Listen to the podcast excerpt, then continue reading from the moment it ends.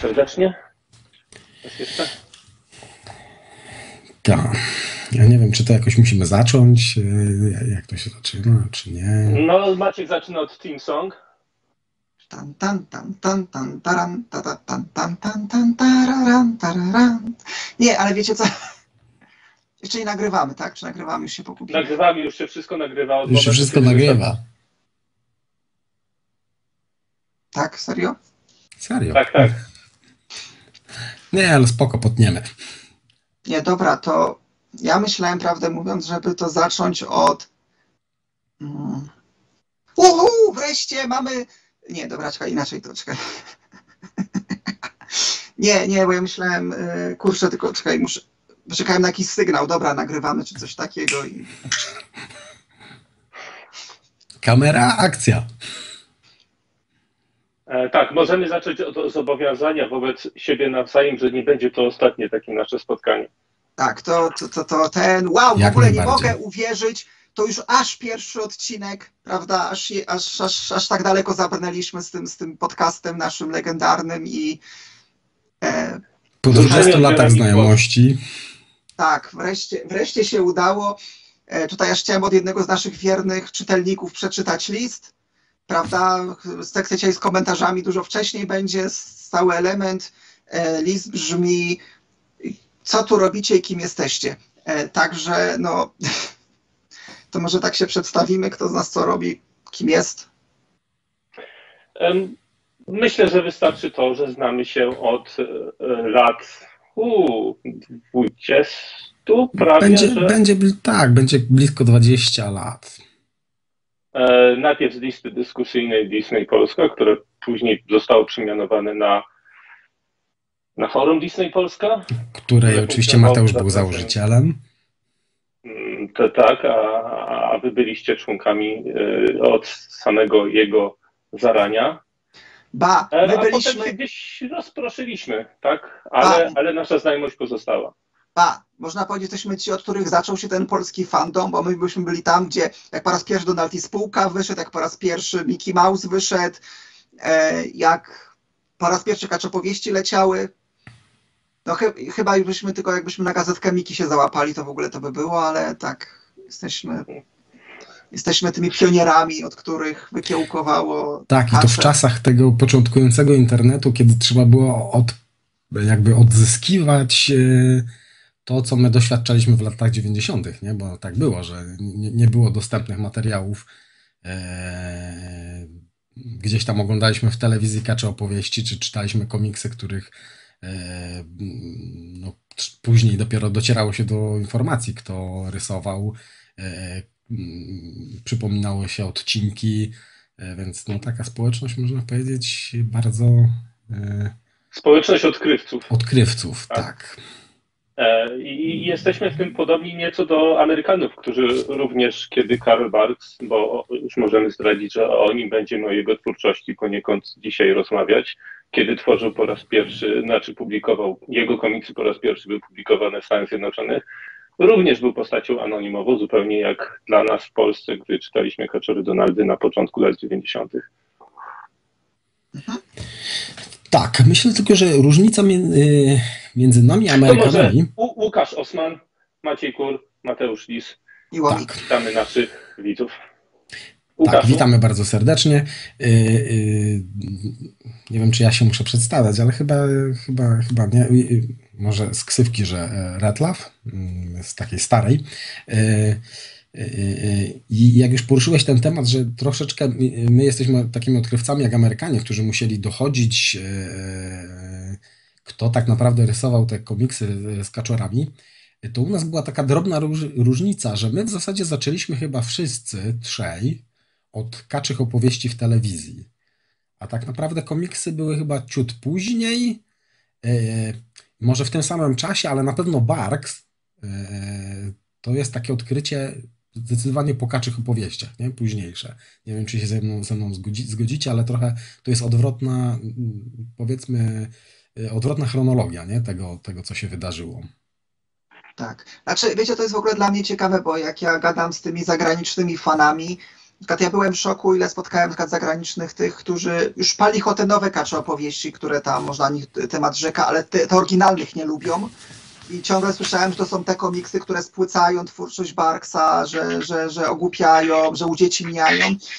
I, I to jest ciekawe, bo dla mnie one z kolei były zawsze wow, to był taki serial naprawdę super wykonany i, i pod każdym względem i epicki, i te postacie świetnie przedstawiał.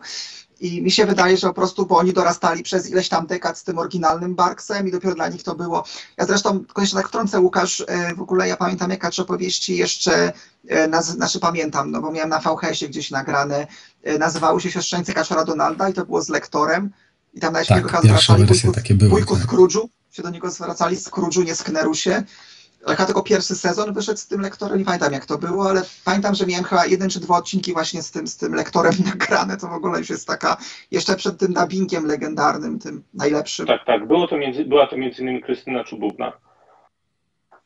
Tak. Tak, przed tym słynnym dubbingiem z panem Robaczewskim, prawda, który też jakby nie był to tak bardzo od, oddający głos oryginalnego Sknerusa, ale jednak coś w tym takiego jest, że my chyba się przyzwyczailiśmy, no, że jest to dla was... Hmm, ja, ja, ja nie mam problemu, wiecie, ja nie mam problemu z tymi tłumaczeniami, e, przepraszam, na odwrót, ja nie mam problemu z głosami nowymi, ja mam do, ja byłam problem z tymi tłumaczeniami niektórych imion postaci.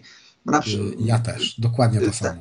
Na przykład to, że dla mnie zawsze Cyfron liczy, liczy piórek, to było takie fajne, kreatywne imię, co wydaje się z tego samego, co Granit Forsant, Diodak mm-hmm. i tak dalej, a jego nazwali Hydrant Pisanko jakoś. Tak, Hydrant Pisanko, tak. Dokładnie. Czy, czy to, że nasz mówił te swoje bamboli, bambolak, a to co, tak, mi się podobało tak, że jak takie lelum polelum, czy jołki połki, czy coś takiego. A było gdaczące pustosłowie.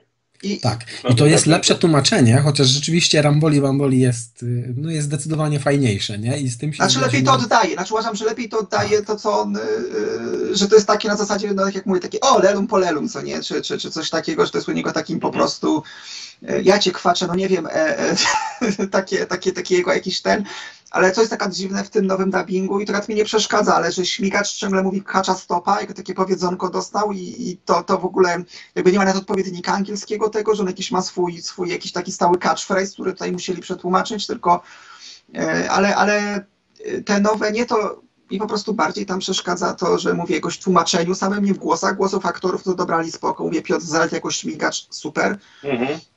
Tak. Także, także, yy, yy, tak, także od nas to się zaczęło, myśmy jesteśmy ci, co oceniali, jak to odkrywali. No, no dobrze, to wracając do tej poprzedniej myśli, to uważacie, że ta kolejność poznawania kaczego uniwersum przez nas e, wpłynęła jakoś na percepcję komiksów Barksa? Fakt, że najpierw poznaliśmy jakiejś części przynajmniej od, odcinki serialu, które były na podstawie tych komiksów, ale dość mocno je zmieniały. Ja wiesz, to, co dla mnie wpłynęło bardziej niż może Kacze opowieści w tej kolejności, to że myśmy, bo u nas wychodziły na początku Barks, ale te dziesięciostronicówki prawie wyłącznie i to, że myśmy poznali życie i czasy i w ogóle twórczość Rosy przed tymi długimi Barksa, no to to jest, mhm. dla, mnie, to jest dla mnie szok, że, że yy, bo tak jak chcieli, chcieli pokazać o tym, że na przykład biedny stary kaczor, prawda, o tym, yy, to na przykład ja ten komik u nas w Polsce dopiero wyszedł rok temu, prawda, a ja ciągle słyszę, od wszystkich za granicą słyszałem przez lata, że to jest najbardziej esencjonalny komiks, to jest jakby taka lektura podstawowa, bez niej w ogóle się Sknerusa jako postaci nie rozumie, prawda, i że to jest taki komiks, który go zdefiniował jako bohatera i nawet sam Rosa mówił, że dla niego jak gdyby zakończenie tego komiksu to było to, co dla niego jakby Sknerusa jako postać przedstawiło, że jakby dał, był takim motorem dla wszystkich jego tych historii o Sknerusie. A u nas, no, że ta historia wyszła tak późno i mówię, ilekroć ja komuś tylko wspominałem za granicę, to nasza była reakcja, nie, przecież to jest nienormalne, ale jak to tej historii jeszcze nie mieliście, to jest w ogóle bez sensu, co nie? Are you insane? Także... Mhm. Dobrze, to może zdefiniujmy ramy dzisiejszego naszego spotkania. Oczywiście to wszystko jest bardzo płynne i zobaczymy, ile nasza dzisiejsza rozmowa potrwa. Być może przełożymy to na kolejne spotkanie, przynajmniej część tego, co mam na dziś zaplanowane, a chcemy rozmawiać o trzech komiksach fundamentalnych dla postaci Sknerusa McKwacza, trzech komiksach, tu moja teza, może się zgodzicie, bez których nie mielibyśmy życia i czasów Sknerusa McKwacza, ani w ogóle twórczości komiksowej, kaczorowej Dona Rosy. Tak. Te historie to biedny stary kaczor, powrót do Klondike i do Szanu. Tak to przetłumaczyli na polski, bo już nie pamiętam akurat polskiego tłumaczenia tej trzeciej. do chrzanu? No tak, ale wiesz... Ale to super, nie, to jest fajne tłumaczenie, cieszę się. To też nie, nie jest oficjalny tytuł, bo pierwotnie ten komiks ukazał się bez żadnego tytułu. Tak, I, ale nie, tak. w ogóle to tłumaczenie mi się bardzo podoba. Przynajmniej pamiętałem, że tak to przetłumaczyli, także, także super. E, tak, znaczy w ogóle to była historia taka, że te trzy historie, na początku ukazały się jako takie one-shoty, więc to nie było tak, że wujek Sknerus numer jeden, wujek Sknerus numer dwa, numer trzy, tylko historia z nimi jest taka, że po prostu ponieważ Sknerus był popularną postacią poboczną, zaproponowali Barksowi, żeby właśnie zrobił o nim solowo, solowy taki tomik z nim w roli głównej. No i spodobał się, zrobił drugi, zrobił trzeci i potem jak już pokazywały się nowe, to już miały ten Sknerus cztery, Sknerus pięć, ale tak naprawdę te pierwsze trzy wyszły jako takie jednostrzałowce tak naprawdę. Tak, że... ponieważ dobrze się sprzedały, to, to postanowiono kontynuować tę serię dalej i serię, która z powodzeniem była wydawana przez wielu kolejnych wydawców na przestrzeni już prawie siedemdziesięciu lat. Tak, no tak jak, może zacz... tak jak tak? Maćku wspomniałeś, że y, to by, y, w zasadzie ten y, Only a Poor Old Man to jest pierwsza, y, pierwszy komiks, w którym tak naprawdę to Sknerus jest głównym bohaterem, bo y, sk, y, chyba y, tak możemy to powiedzieć, że w pięćdziesiątym drugim roku powstał ten komiks, y, a Sknerus zadebiutował w czterdziestym siódmym bodajże, y, ale to była postać poboczna, y, y, a tutaj dostał główną rolę. I dlaczego ten komiks jest taki ważny, to chyba dlatego, że został zdefiniowany jego charakter, który wcześniej wydawał się zupełnie inny. Nie? Mhm. Jest zresztą sam, sam Barks, jest taki wywiad z Barksem z siedemdziesiątego piątego chyba roku, gdzie pytają go właśnie o charakter Sknerusa. To kiedy on zadebiutował, to był po prostu... Sam Barks nie zastanawiał się nad tym, jaki on ma być, po prostu to była taka chwila, tak, że potrzebuje starego, zgredziałego tam kaczora, który... który Ebenezer Scrooge. Tak, dokładnie.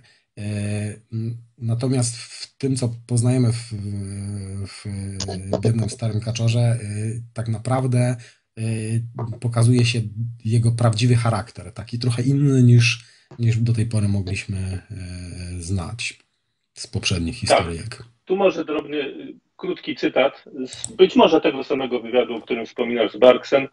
E, zadaje się mu, zostaje mu zadane pytanie, jak to się stało, że stworzyłeś historię Biedny Stary Kaczor?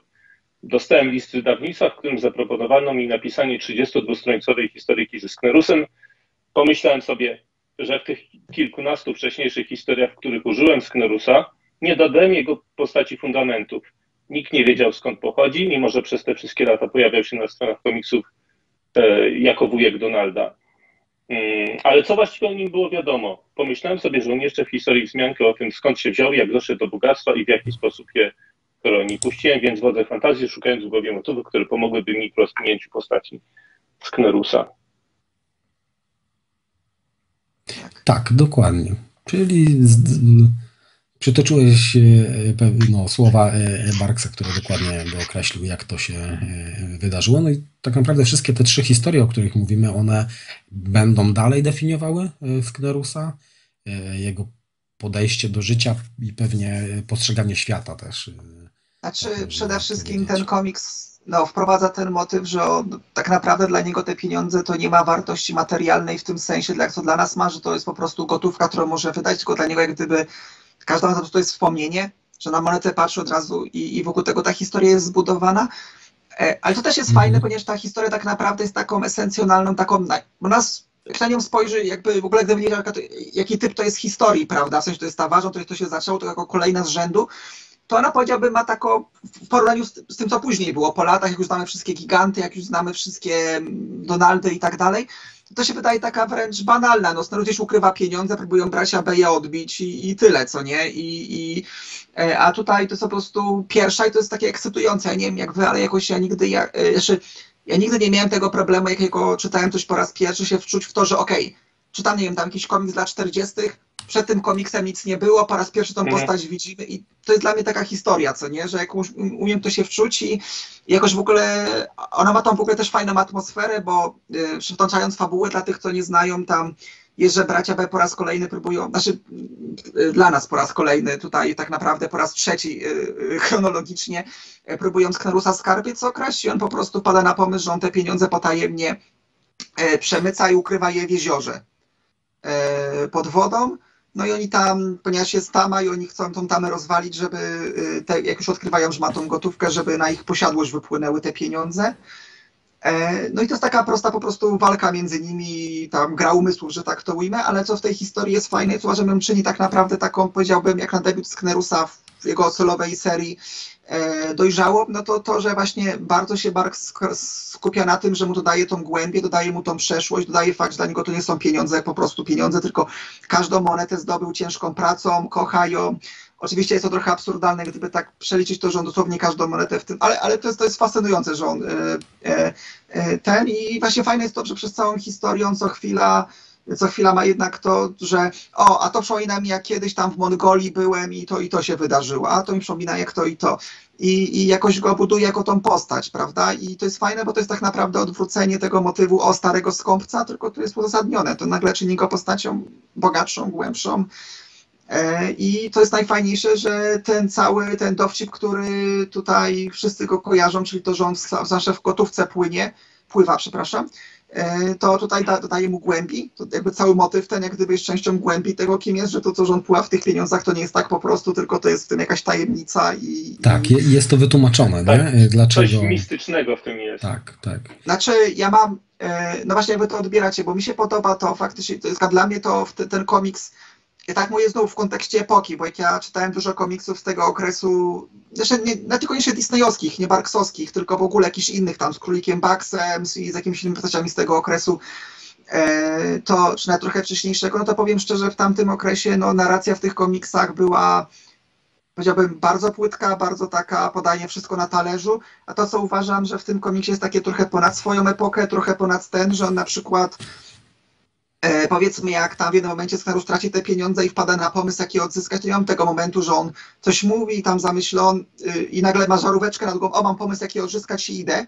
Tak jakby było z większą, większością tych historii w tym czasie, tylko mamy taki moment, że on stoi, jest smutny, załamany, że te pieniądze stracił, w tle jest zachód słońca, ma tam jakiś monolog, wygłasza, że tam do siostrzeńców, że a wiecie, jestem tam starym człowiekiem przeciwko nowoczesnemu światu, już tego, ja tylko znam stare sztuczki, jak kiedyś, jak w Mongolii, czy tam chyba, czy w Arabii, nie pamiętam co on mówi, ale jaki kraj, ale i na, i na tym mam tego, że nagle wpadł na pomysł, tylko a dobra, idę im pogratulować, co nie? I potem realizuje plan odbicia tych pieniędzy, jak gdyby na to, że nie mamy, tylko że, a to było w Tybecie, przypomniałem się, to było w Tybecie, tylko mamy ten moment, że widzimy, wiesz, o to nikogo nie spada na talerzu, że na pomysł padł, mu się to przypomniało sprzed lat i mhm. to, co, to, co jest ważne w tej historii, że jak... Ale czujemy jako czytelnicy. Tak. Bo też patrzymy na niego oczami Hyzia, Dyzia i Zyzia i oni, oni, oni czują, że coś, coś się święci, że tak. Sknerus jeszcze ostatniego słowa nie powiedział. Tak I, i to jest fajne, że to jest taki ten przeskok emocjonalny bez podawania wszystkiego na, na talerzu i potem, chyba możemy spoilerować, nie? Ten, ten Pewnie, podcast. Myślę, że tak. Spolej, spoilerujmy. To jest, to jest podcast bez obaw o spoilery, cytując tak. innego znanego podcastera. E... braci, bo on w ten sposób tak naprawdę przechytrza braci B, że po prostu zaczyna w tych swoich pieniądzach pływać. Jak ostatnie życzenie chcę ich jeszcze popluskać, czy oni wow, to jest fajne tego, to skaczcie, skoczą pff, i, i walnęli się w głowę, no i mamy dosłownie tą scenę właśnie. I to jest też fajne, bo to antycypuje tak naprawdę wszystkie dowcipy o Sknerusie, bo ja widziałem to znudzenia po latach i w różnych tam parodiach internetowych i Family Guy'u i tak dalej. Zawsze jest ta parodia, że on skacze do pieniędzy i sobie głowę rozwala, prawda? Bo przecież nie da się pływać w pieniądzach. A to i to robią wprost, że bracia by skoczyli. Pff, tak, że tego. Nikt nie potrafi, ale Sknerus potrafi. Ale, ale wiesz, ale tak, ale sposób, jaki to jest podany, mi się bardzo podoba, bo siostrzeńcy podbiegają do niego, ale jak to się, yy, co się z nimi stało? No tak, są teraz, no jak to, skoczyli do gotówki, prawda, walnęli się w głowę, są teraz nieprzytomni, prawda, ale jak ty to mogłeś zrobić? A, to, to sztuczka i na tym kończymy, to prawda? To tajemnica, tak. I to jest fantastyczne, tak. że Barks nawet nie chce tego o, o, odzierać Sknerusa z, te, z tego elementu mistyczności i, i, i wyjaśniać tego. Bo ja chyba mam, wyjaśnić się tego nie da. Znaczy ja mam tylko taką teorię swoją fanowską, że po prostu to tak...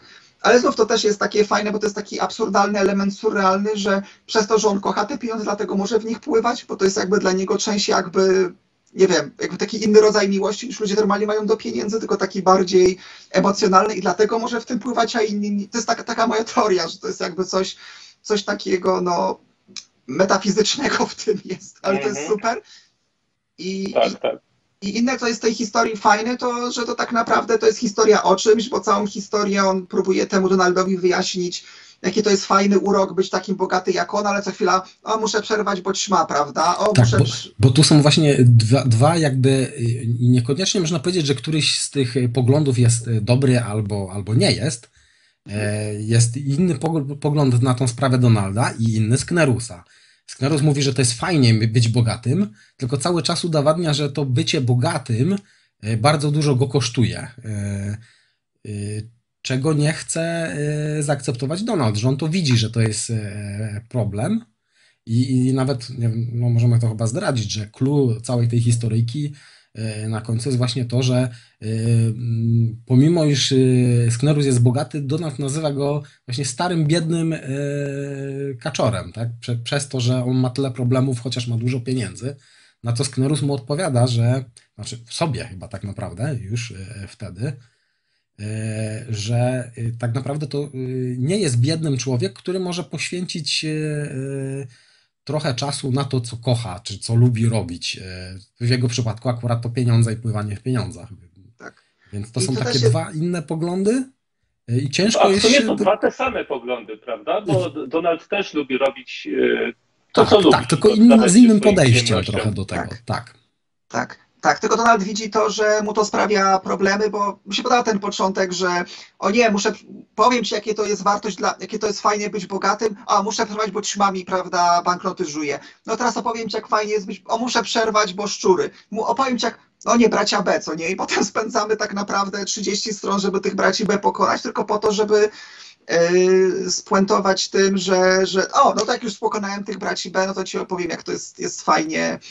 Yy, I, i, i, to, co, I to, co właśnie tylko wróciłem do tej narracji, co jak ja porównuję z innymi komiksami tej epoki, to chyba naprawdę tam z paroma wyjątkami, jak nie wiem, jak Cigar od Papają, takie też zabiegi robił, to jest, co w tamtych innych komiksach po prostu z tego okresu nie widuję, to jest to, że potem jak Donald mu mówi w twarz, że jesteś tylko biednym, starym człowiekiem slash kaczorem, prawda, i odchodzi, to Sknerus spędza jeden kadr milcząc po prostu, jak gdyby po jego twarzy, nie, czy, czy o niego to trafiło, że on się faktycznie czuje z tym źle, że Donald ma rację, po czym nie, nie, gada głupoty, pff, prawda, i, i se skacze w pieniądzach i... i, i, i. Ej, ale i właśnie to jest fajne, bo tą historię to czyni taką właśnie wielowarstwową i ją można na wiele sposób interpretować, i można czytać i, i to jest, yy, no faktycznie to dlatego ten komiks wyłoża z najlepszych Barksa o Sknerusie, bo tak naprawdę tą postać nam po prostu przedstawia w całości, kim jest i, i myśmy ją dopiero dostali rok temu w Polsce, znaczy myśmy tam, tak jak my fanatycy, myśmy ją tam tu z Ameryki sobie zamówili w jakimś wydaniu, czy to Fantagraphicu, czy innym, a, a u nas dopiero fani tak naprawdę ją poznają. Ja jestem w sumie ciekaw, jaki jest odbiór tych fanów, którzy ją po raz pierwszy zobaczyli, nie do końca może świadomi znaczenia tej historii.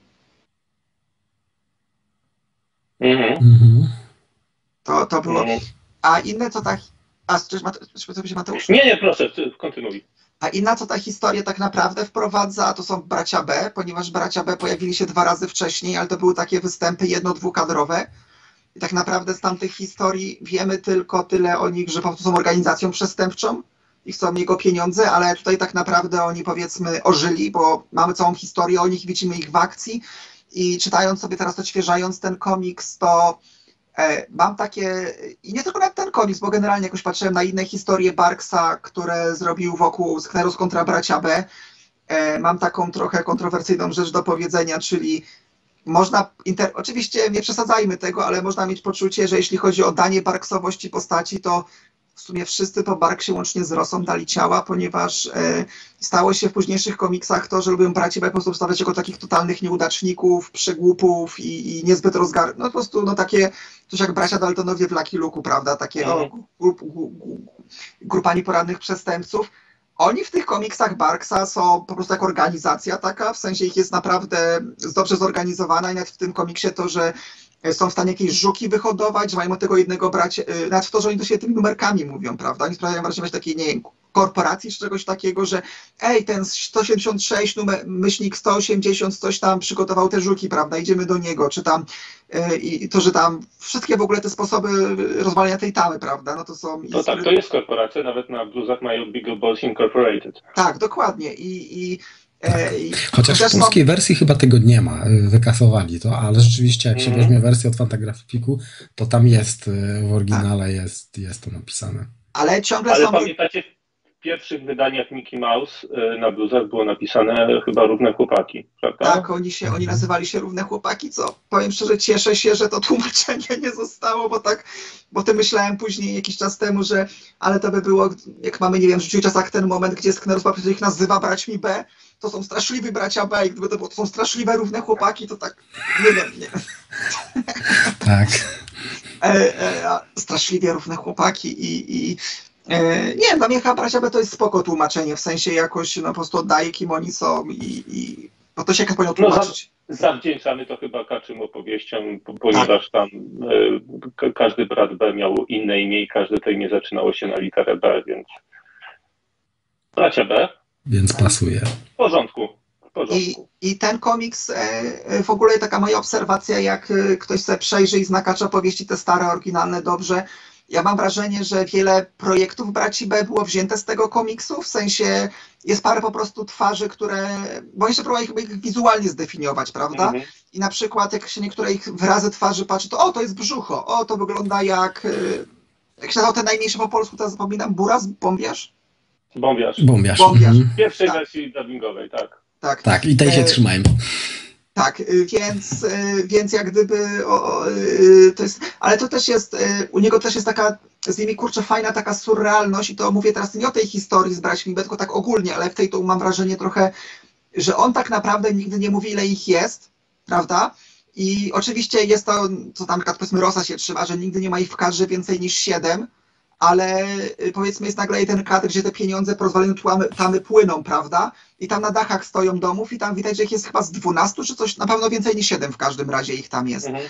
I, i, ale to też nie ma tak, że, bo mam wrażenie, że zwykle albo na początku, jaka historię tego typu postacie wprowadzamy, to mam pokazane, o, ich jest czterech, prawda? Co nie? Czy i, i tyle ich mamy w całą historii?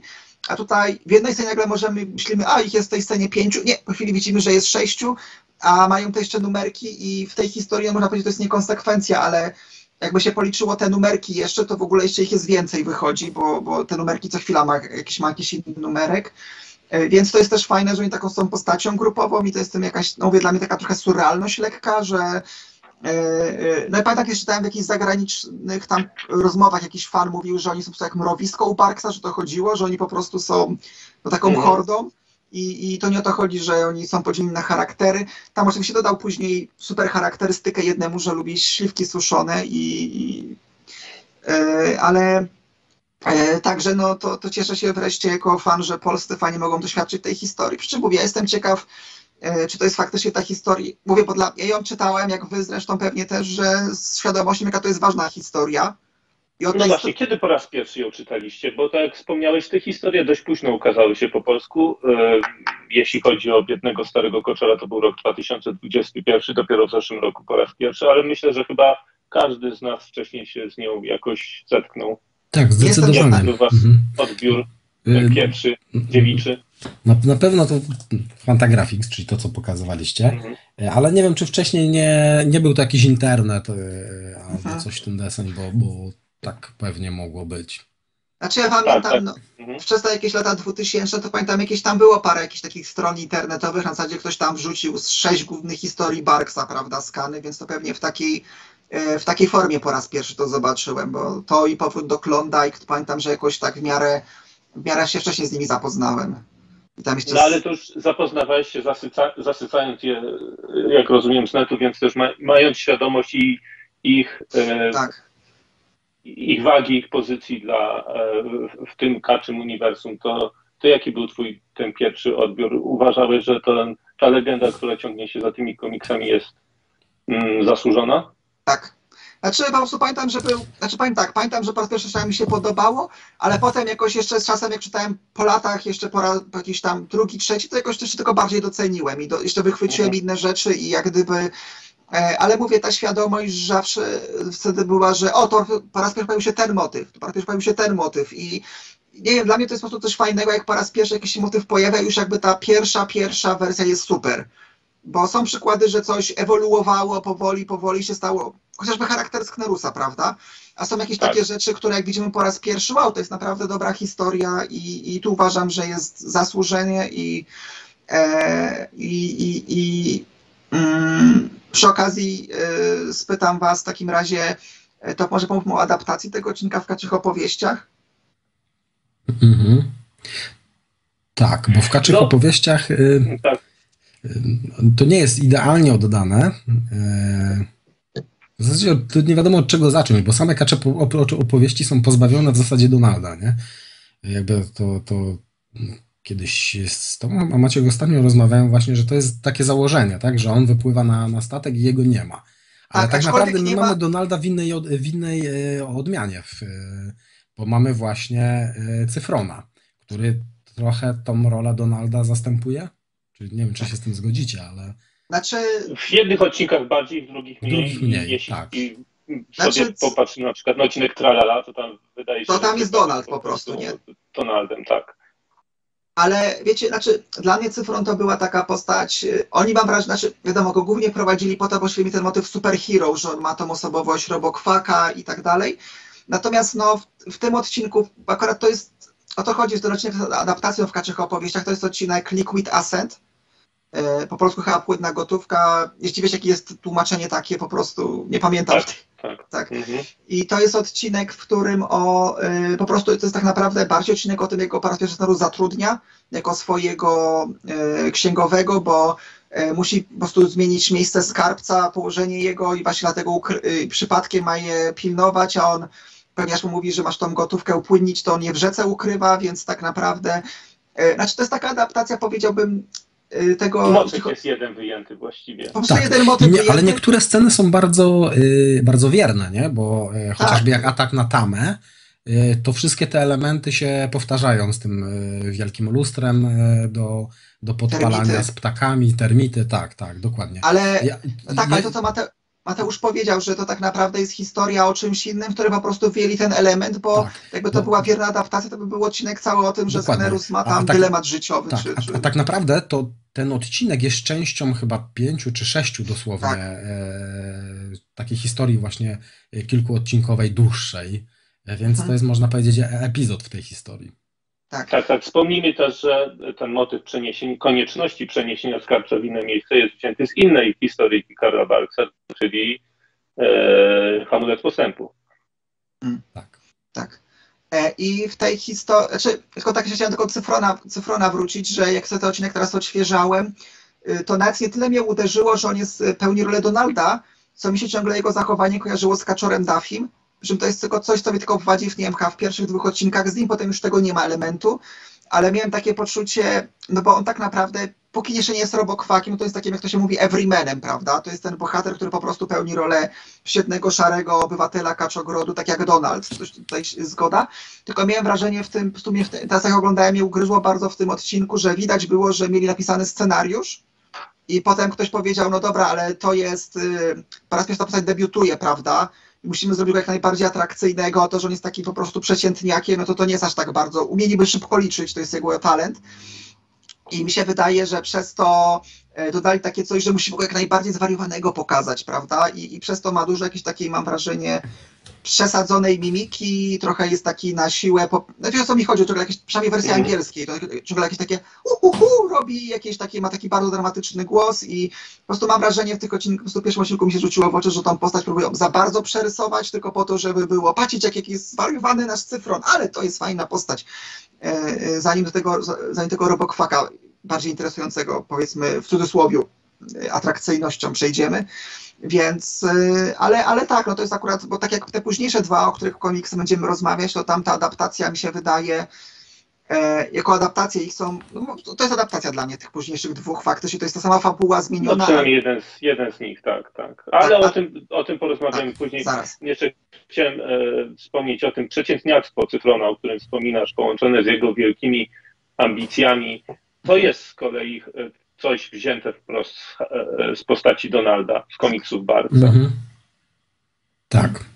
Tak, znaczy, Mo, może nie w całości, ale w pewnych scenach to można by powiedzieć do, dosłownie Donald, nie? To, to tak. Takie zachowanie. Nie, o to chodzi, bo generalnie z nim też był problem, dla którego Donalda nie ma, to ciągle mam wrażenie, że to jest wina głosu, po prostu, że nie można mhm. go mieć na co dzień, jak on tym e, e, głosem, no mówię, no te nowe kacze powinniśmy zrobić z tego gag, że po prostu nikt go nie rozumie i ha, ha, ha, ale no faktycznie mi się wydaje na dłuższą metę, e, No kurczę, to jest właśnie akurat przewaga komiksu, że w komiksie może brzmieć jak naszych głowach jak chcemy i my tego głosu niekoniecznie musimy słyszeć i, i ten. No tutaj ja na przykład nie wyobrażam sobie Krainy Tralala z tym jego głosem zaadaptowanej. Wiecie, o co mi chodzi, co nie? I mm.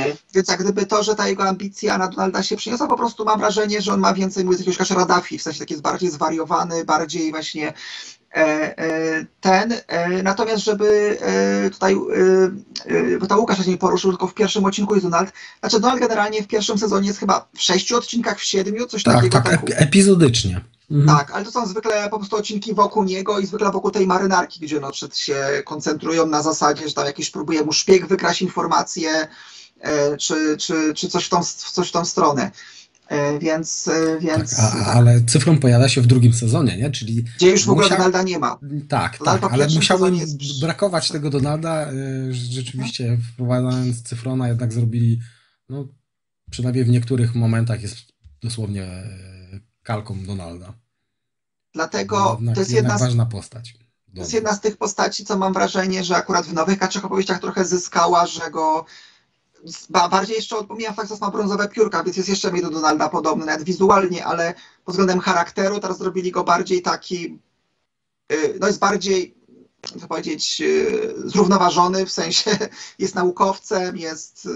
Mo, może i tak, ale też jest przez to, że Donald pełni jakąś taką bardziej pierwszą, może nie pierwszoplanową, ale taką blisko pierwszoplanowej roli w tych nowych Kaczych opowieściach, to Cyfron jest, wydaje mi się, postacią nie, nieco tam zbędną jednak. Wiesz, że się zgodzę, przynajmniej w tym sensie, że... No ale to już jest temat rzeka, ale tak... Na inną tak. dyskusję. Tak. Ale tak. Dobrze. Chciałbym jeszcze na chwilę wrócić do, do komiksu. Bo przeszliśmy do, do adaptacji, jeszcze chciałbym na chwilę wrócić do komiksu i skorzystać z okazji, że mamy tak znakomitego scenarzysty komiksowego w naszym gronie. To, to, to co mnie uderzyło podczas tej wczorajszej lektury tego komiksu, to jak znakomicie jest ten komiks skonstruowany. Mam, mam, skonstruowany. Mamy setup, payoff, setup, payoff. Cała ta konstrukcja kramerowa, czyli Sknerus zaczyna, czyli cała fabuła zaczyna się w skarbcu na scenie, jak on nurkuje w tych pieniądzach. Kończy się tak samo też ta jego słabość do, do kąpieli w pieniądzach jest powodem tego, że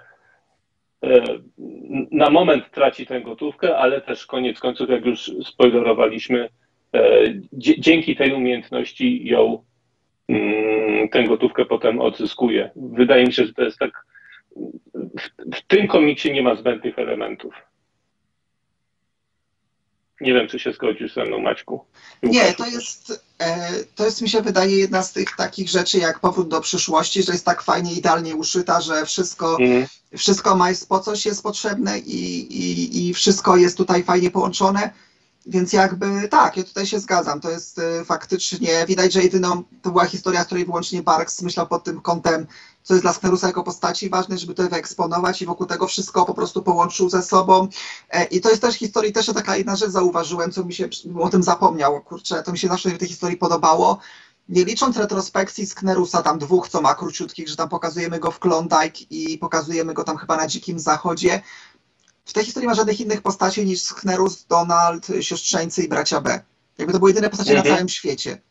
Tam w ogóle nawet jak pokazują miasta, nikogo nie ma, tam jest pusto.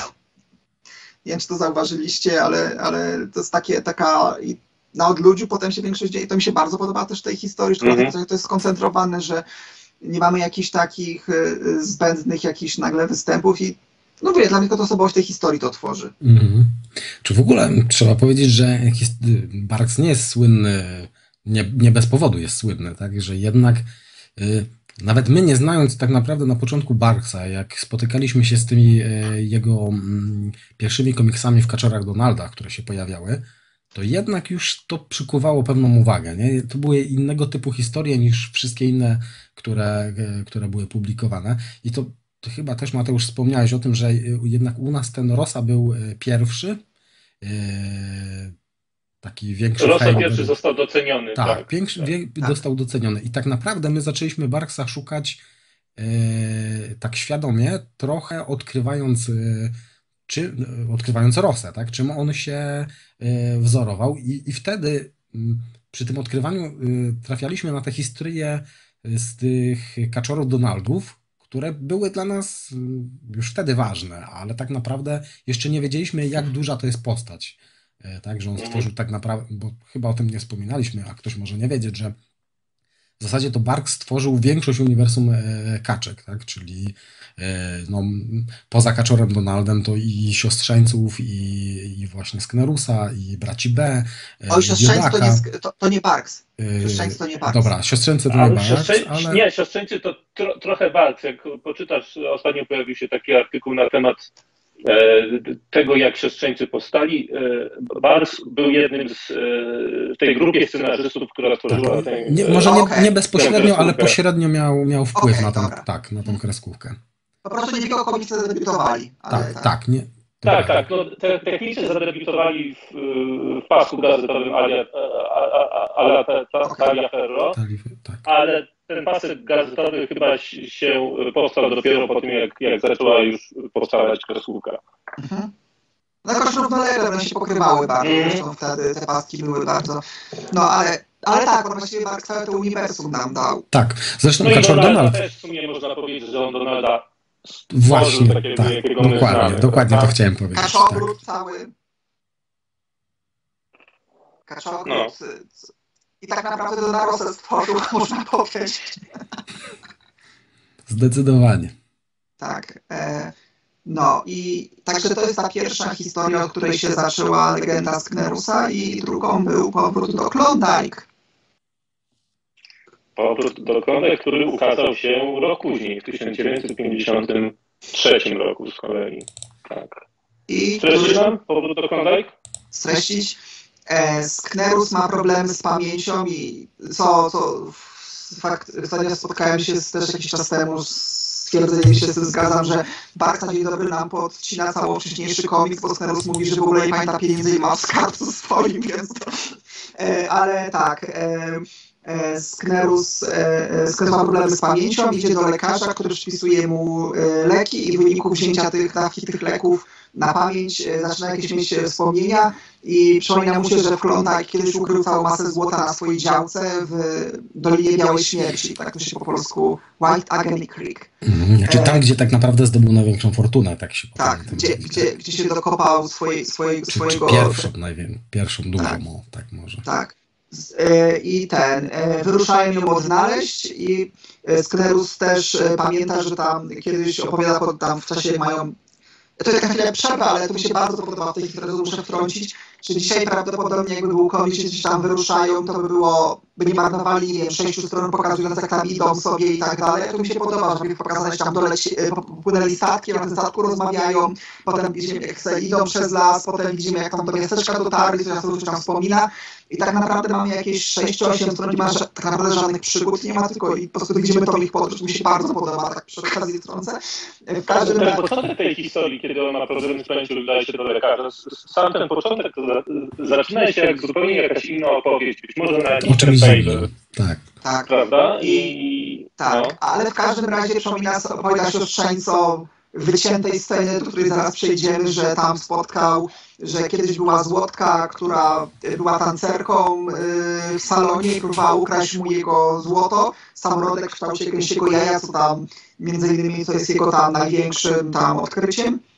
Najbardziej cenna, bo to była pierwsza bryła złota, którą znalazł i największą. E, no i ten, no i ponieważ ona próbowała mu ukra ukraść i go tam uśpiła, zostawiać go na odludziu, Sknerus wrócił, odkuł się, e, skopał wszystkich ludzi w salonie, co przyznam się, to zawsze dla mnie zastanawiające było, że to było tak, że oni wszyscy w tym salonie byli jej sługusami, to po prostu, ponieważ to jest dziki zachód, znaczy w sensie w cudzysłowie dziki zachód, tamty, tamten okres, e, po prostu to, że była bójka w salonie było nieuniknione. W każdym razie skopał ich w dosyć spektakularnym, spektakularnym kadrze Barksa i Sknerus, będąc tym bohaterem bez skazy, którego znamy, zmusił tą biedną dziewczynę, żeby, napis żeby napisała najpierw mu, że Boraczkiego Żacha, poza tym samorodkiem, gęsie jajo, wszystkie jego pieniądze rozdać, napisać mu, że je, te pieniądze, że mu jest winna, a potem ją zabrał do Doliny Białej Śmierci na miesiąc, gdzie ją zmusił siłą, żeby dla niego wydobywała złoto. I teraz jak to mówimy, to wiemy, jak to brzmi. E, i, I potem ona rzuciła mu te pieniądze w twarz i poszła, a on zapłacił jej za pracę, którą wykonała przez ten miesiąc, ona rzuciła mu w twarz i poszła. I to jest retrospekcja, jaka to była romantyczna historia. E, I potem Sknerus z siostrzeńcami dociera, i Donaldem oczywiście docierają do Doliny Białej Śmierci, gdzie ma te złoto ukryte i tam ktoś jest, kto jego starą chatkę zajął i ze strzelbą pilnuje, e, pilnuje te, jego terenu.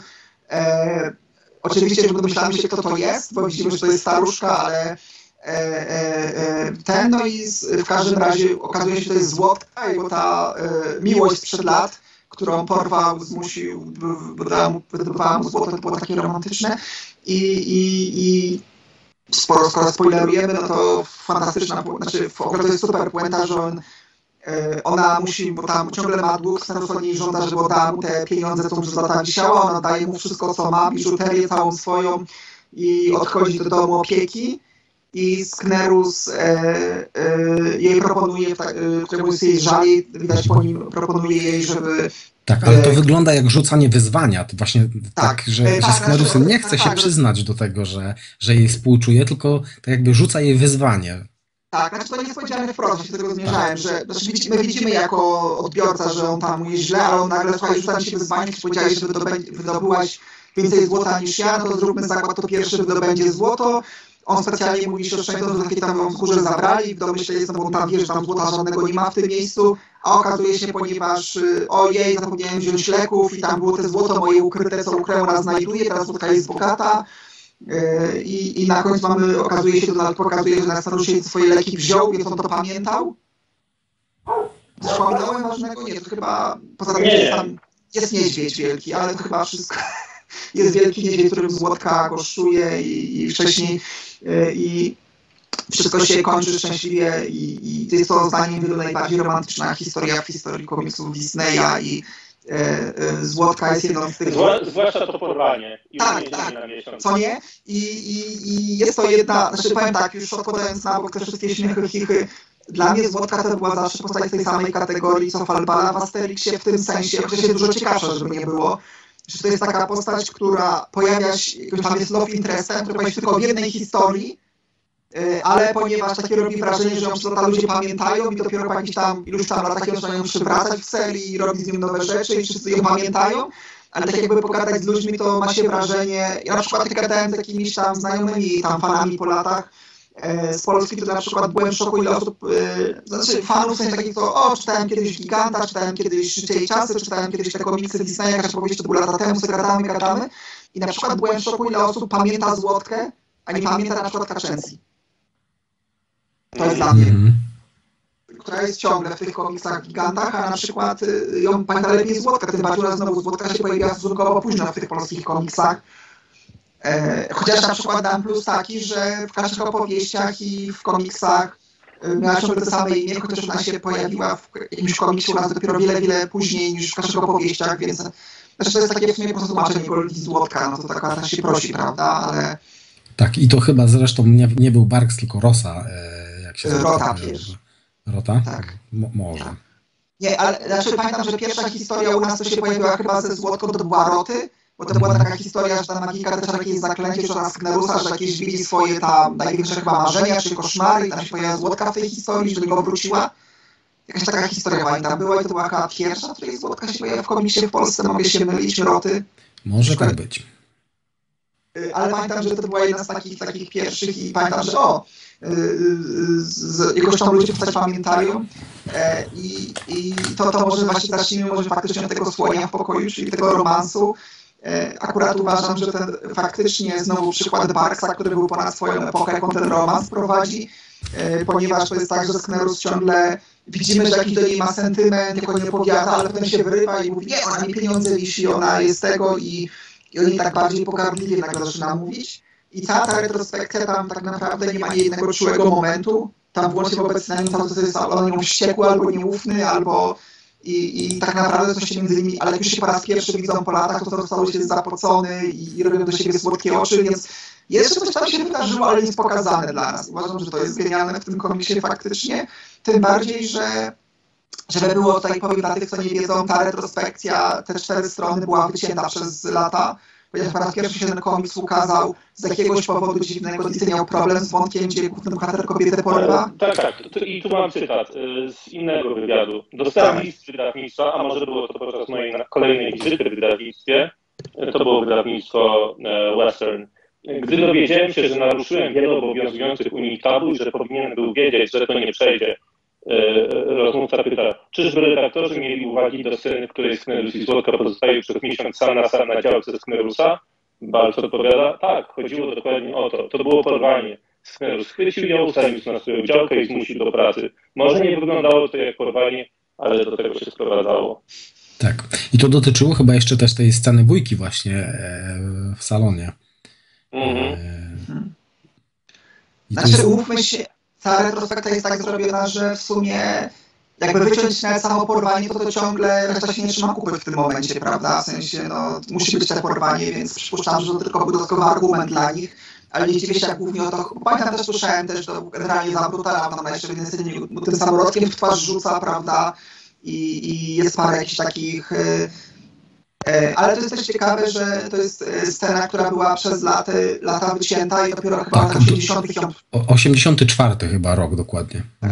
Mhm. Ją przywrócili, ale to jest ciekawe, tutaj powiem, pewnie byście słyszeli, ale powiem tylko ciekawe dla, dla tych, co nie wiedzą, jest jeszcze jedna wycięta scena z tego komiksu, e, bo mianowicie, znaczy to, co zostało przywrócone, ale to nie jest, okazuje się, po latach się okazuje, to nie było to, była jeszcze tak. wycięta... Bo tam było tak, że część oni znaleźli, a części Barks rysował na nowo i narysował tak. inaczej. Tak, znaczy... i potem to, to, co mamy w naszych komiksach, to zostało narysowane w szkicu przez Barksa, a potem przez e, Dana Gipesa, tak, tuszem, e, tuszem, pokryte tuszem. Tak, tylko chodzi o to, że Barks tamtą, bo y, dla tych, co nie wiedzą, y, jeśli zwrócicie uwagę, jak się kończy retrospekcja, prawda, mam ostatnią scenę z retrospekcją, Złotka mu tym pieniędzmi rzuca w twarz i odchodzi, on tam jest na ziemi. I mamy kolejną scenę, i zaczyna się od tego, że... Bo scena opowiada, tą scenę opowiada w tym starym salonie, prawda? I nagle nie mamy jakiegoś takiego... Mamy w ogóle w tej historii takiego... To zawsze akurat raziło i, i dlatego cieszę się, że się wiedziałem, o co chodzi teraz niedawno. I mamy tego momentu w historii, gdzie Sknerus mówi, kończy opowieść i więcej już się nie spotkałem, kończymy retrospekcję i wtedy Donald wchodzi. Tylko mamy nagle, że Donald wchodzi, ale tam Sknerus stoi spokojnie, prawda? Nie mamy jakiegoś takiego, o, tu przerwał mi historię, prawda? E, i, I jak gdyby generalnie przez lata było właśnie, że połowę tej strony e, była dorysowana, gdzie tam oni, Sknerus tam wychodzi z salonu i jakby środek tej strony, prawda? Czyli te cztery kadry, Sknerus wychodzi z salonu, mówi, że a, trudno, to, to będziemy dalej mojej działki słuch, szukać, tam mówiono coś jeszcze leków, to te cztery kadry po środku tej strony i potem jeszcze wycięto później, cztery kadry później, parę stron później, gdzie Donald w ognisku gada z chłopcami, on to, tam któryś mówi się o szczęściu, że może po policję pójdziemy, prawda, no bo zajęła twoją działkę. On mówi, nie chciałbym w to, prawda, prawa angażować, no bo ja też nie płaciłem przez lata za tam, za... za tą działkę, no i miałbym też problemy, prawda, prawne. E, I chodzi o to, że e, tą właśnie retrospekcję, e, przynajmniej retrospekcję, tylko te, te, te, te, całe te fragmenty, były, co były wycięte, to podobno też była, słyszałem historia, że mieli problem z tym, że, gdzieś to słyszałem, że chyba mieli dlatego, bo mieli problem z tym, że to w ogóle te prawo porusza, że chyba dlatego to było wycięte. Natomiast e, co się okazało po latach, znaleziono zaginiony kadr z tego komiksu oryginalny Barksa i to jest po prostu kadr, jak idą przez tą Dolinę Białej Śmierci, co pokazuje w oddali, o, to jest moja działka i wychodzi z tego, że ta, te cztery brakujące kadry na tej stronie to w ogóle inne jeszcze były. Tylko tak, tak, to... jeśli otworzycie sobie to wydanie na stronie pięćdziesiątej drugiej yy, Fantagraphics. Yy, wydanie Fantagraphicu. I, i spojrzycie na te ostatnie kadry na tej stronie, ostatnie dwa, to widzicie, że te kadry są różnej wysokości, więc prawdopodobnie mm, się znajdowały na różnych wierszach. Tak. Jest niewielka różnica. Zresztą ten pierwszy kadr, ten, na którym jest napis Next Day, on jest dość dziwnie... Ucięty, one oba są ucięte. Dość, dość silnie ucięty, kompozycja tego kadru jest dziwna, więc tak. prawdopodobnie był nieco szerszy. Tak, więc prawdopodobnie było tak, że z tego Bark chciał wziąć cztery kadry i po prostu te, co mu zostały, rozłożył mniej więcej, żeby miało to sens, czyli w pierwszej wersji było tylko cztery i potem kontynuacja kolejnej strony. E, I prawdopodobnie, tak jak widziałem różne teorie fanowskie i tak dalej, to prawdopodobnie jeden z tych kadrów, który wtedy oryginalnie wleciał, to był kadr, którą powieść kończy, prawdopodobnie. Mm. też jest teoria, że w ogóle ten kadr, jak oni po raz pierwszy do niej białej śmierci są, to w ogóle był podłużny kadr, na, w sensie długość dwóch kadrów miał.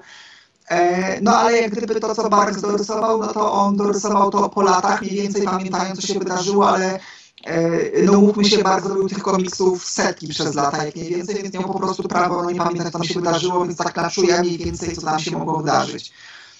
Ale ja nie sądzę, że tam było coś, znaczy, może tam było coś esencjonalnego, prawda? W sumie, znaczy powiem tak, mnie by bardzo, bardzo rozbawiło, gdyby znaleźli po latach te kadry i okazało się, że tam w jakimś jednym było coś, co na przykład na Maxa chronologię Rosy rozwaliło.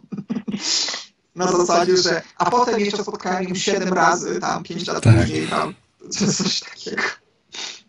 Jednak chciałem to sparodiować na internet, że o, brakujące te kadry i w ogóle takiego mega odczapy, że tam, nie wiem, bracia B nagle wyskakują, to jakiś laser wyciąga, rozwala ich, prawda, wiesz, i coś, coś takiego zrobić. Mm-hmm. Że, że, że to te... Ale, ale no mówię, to jest... Ale to też w ogóle fajne, że to dwa lata temu znaleźli ten brakujący kadr, czy coś takiego, ten, ten Barksa, więc to, że w ogóle to gdzieś tam istnieje między jakimiś tam kolekcjonerami i... Można tak, takie rzeczy. I jest nadzieja, że znajdziemy jeszcze też dokładnie trzy pozostałe. Tak. Chociaż mówię, jeśli były ucięte, jeśli to faktycznie był jeden podłużny, no to wtedy no, raczej wątpię, no bo e, to niestety Barks wtedy musiał uciąć po prostu. No, te... Chyba, że on to przerysowywał. No tak. I, i, i, i jak wam się ta historia podoba? Jak nam się podoba? Podoba nam się. Dobrze. Nie, znaczy, znaczy no mówię, no to jest historia, którą wszyscy pamiętają głównie za złotkę. Zresztą już tam, nie wiem, chyba z, nie pamiętam ile lat później, ale już na przykład z dziesięć lat później już ją ten Romano Scarpa wykorzystał w historii jeszcze przed Rosą, e, jeszcze paru przed Rosą, ale to jest jak gdyby ta historia, no to co go definiuje, tą stronę jego sentymentalną, daje mu tą przyszłość, tak na przeszłość rozwija i pokazuje, jaki on był i w sumie można powiedzieć, że te cztery kadry to jest tak naprawdę podstawa dla całego życia i czasów. E, cztery strony, przepraszam, te, te, te, te wycięte. E... Tak, a tych czterech stron Don Rosa jako dzieciak, który podczytywał komiksy swojej siostrze, nie widział. Tak. E, tak, to, to, to dopiero jako do, dorosły fan. E, tak. I znów, jest ta, I znów jest ta dorosłość w tej historii. Ja podkreślam w tej historii, bo ja mam wrażenie, że właśnie w tych trzech historiach jest ta dorosłość, która później w późniejszych Barksach już jest tak raz jej nie ma, raz jest, ale powiedzmy, że te, te historie są te dwie, jeden stary kaczor i powrót do Klondike są o czymś, prawda? E, to te późniejsze powiedzmy to są historie o stary szuka skarbu, prawda, Barksa i tam nie trzeba jechać tam tylko zgłębia, na tego bez dwóch zdań zgłębiają jako bohatera i psychologicznie dają mu przeszłość i patos i tego, ale to jest im fantastyczne to, że e, jest całą historię uparty, wkurzony i on te uczucia ukrywa. Dlatego ja na przykład, tak tylko przechodząc do tematu naszego tutaj pobocznego, czyli adaptacji tych odcinków, ja znów to jeden z tych przypadków, co ja nie mam z tym problemu, ale nie dziwię się tym fanom, którzy narzekali na Kacze opowieści, jak wyszły tym hardkorowym Barksa, bo z kolei w wersji Barksa Kacze opowieści idą full w sentyment, jaki on jest rozczulony tą złotką i, i, i, i sceny między nimi są do bólu walentynkowe, to był odcinek walentynkowy, z tego co pamiętam.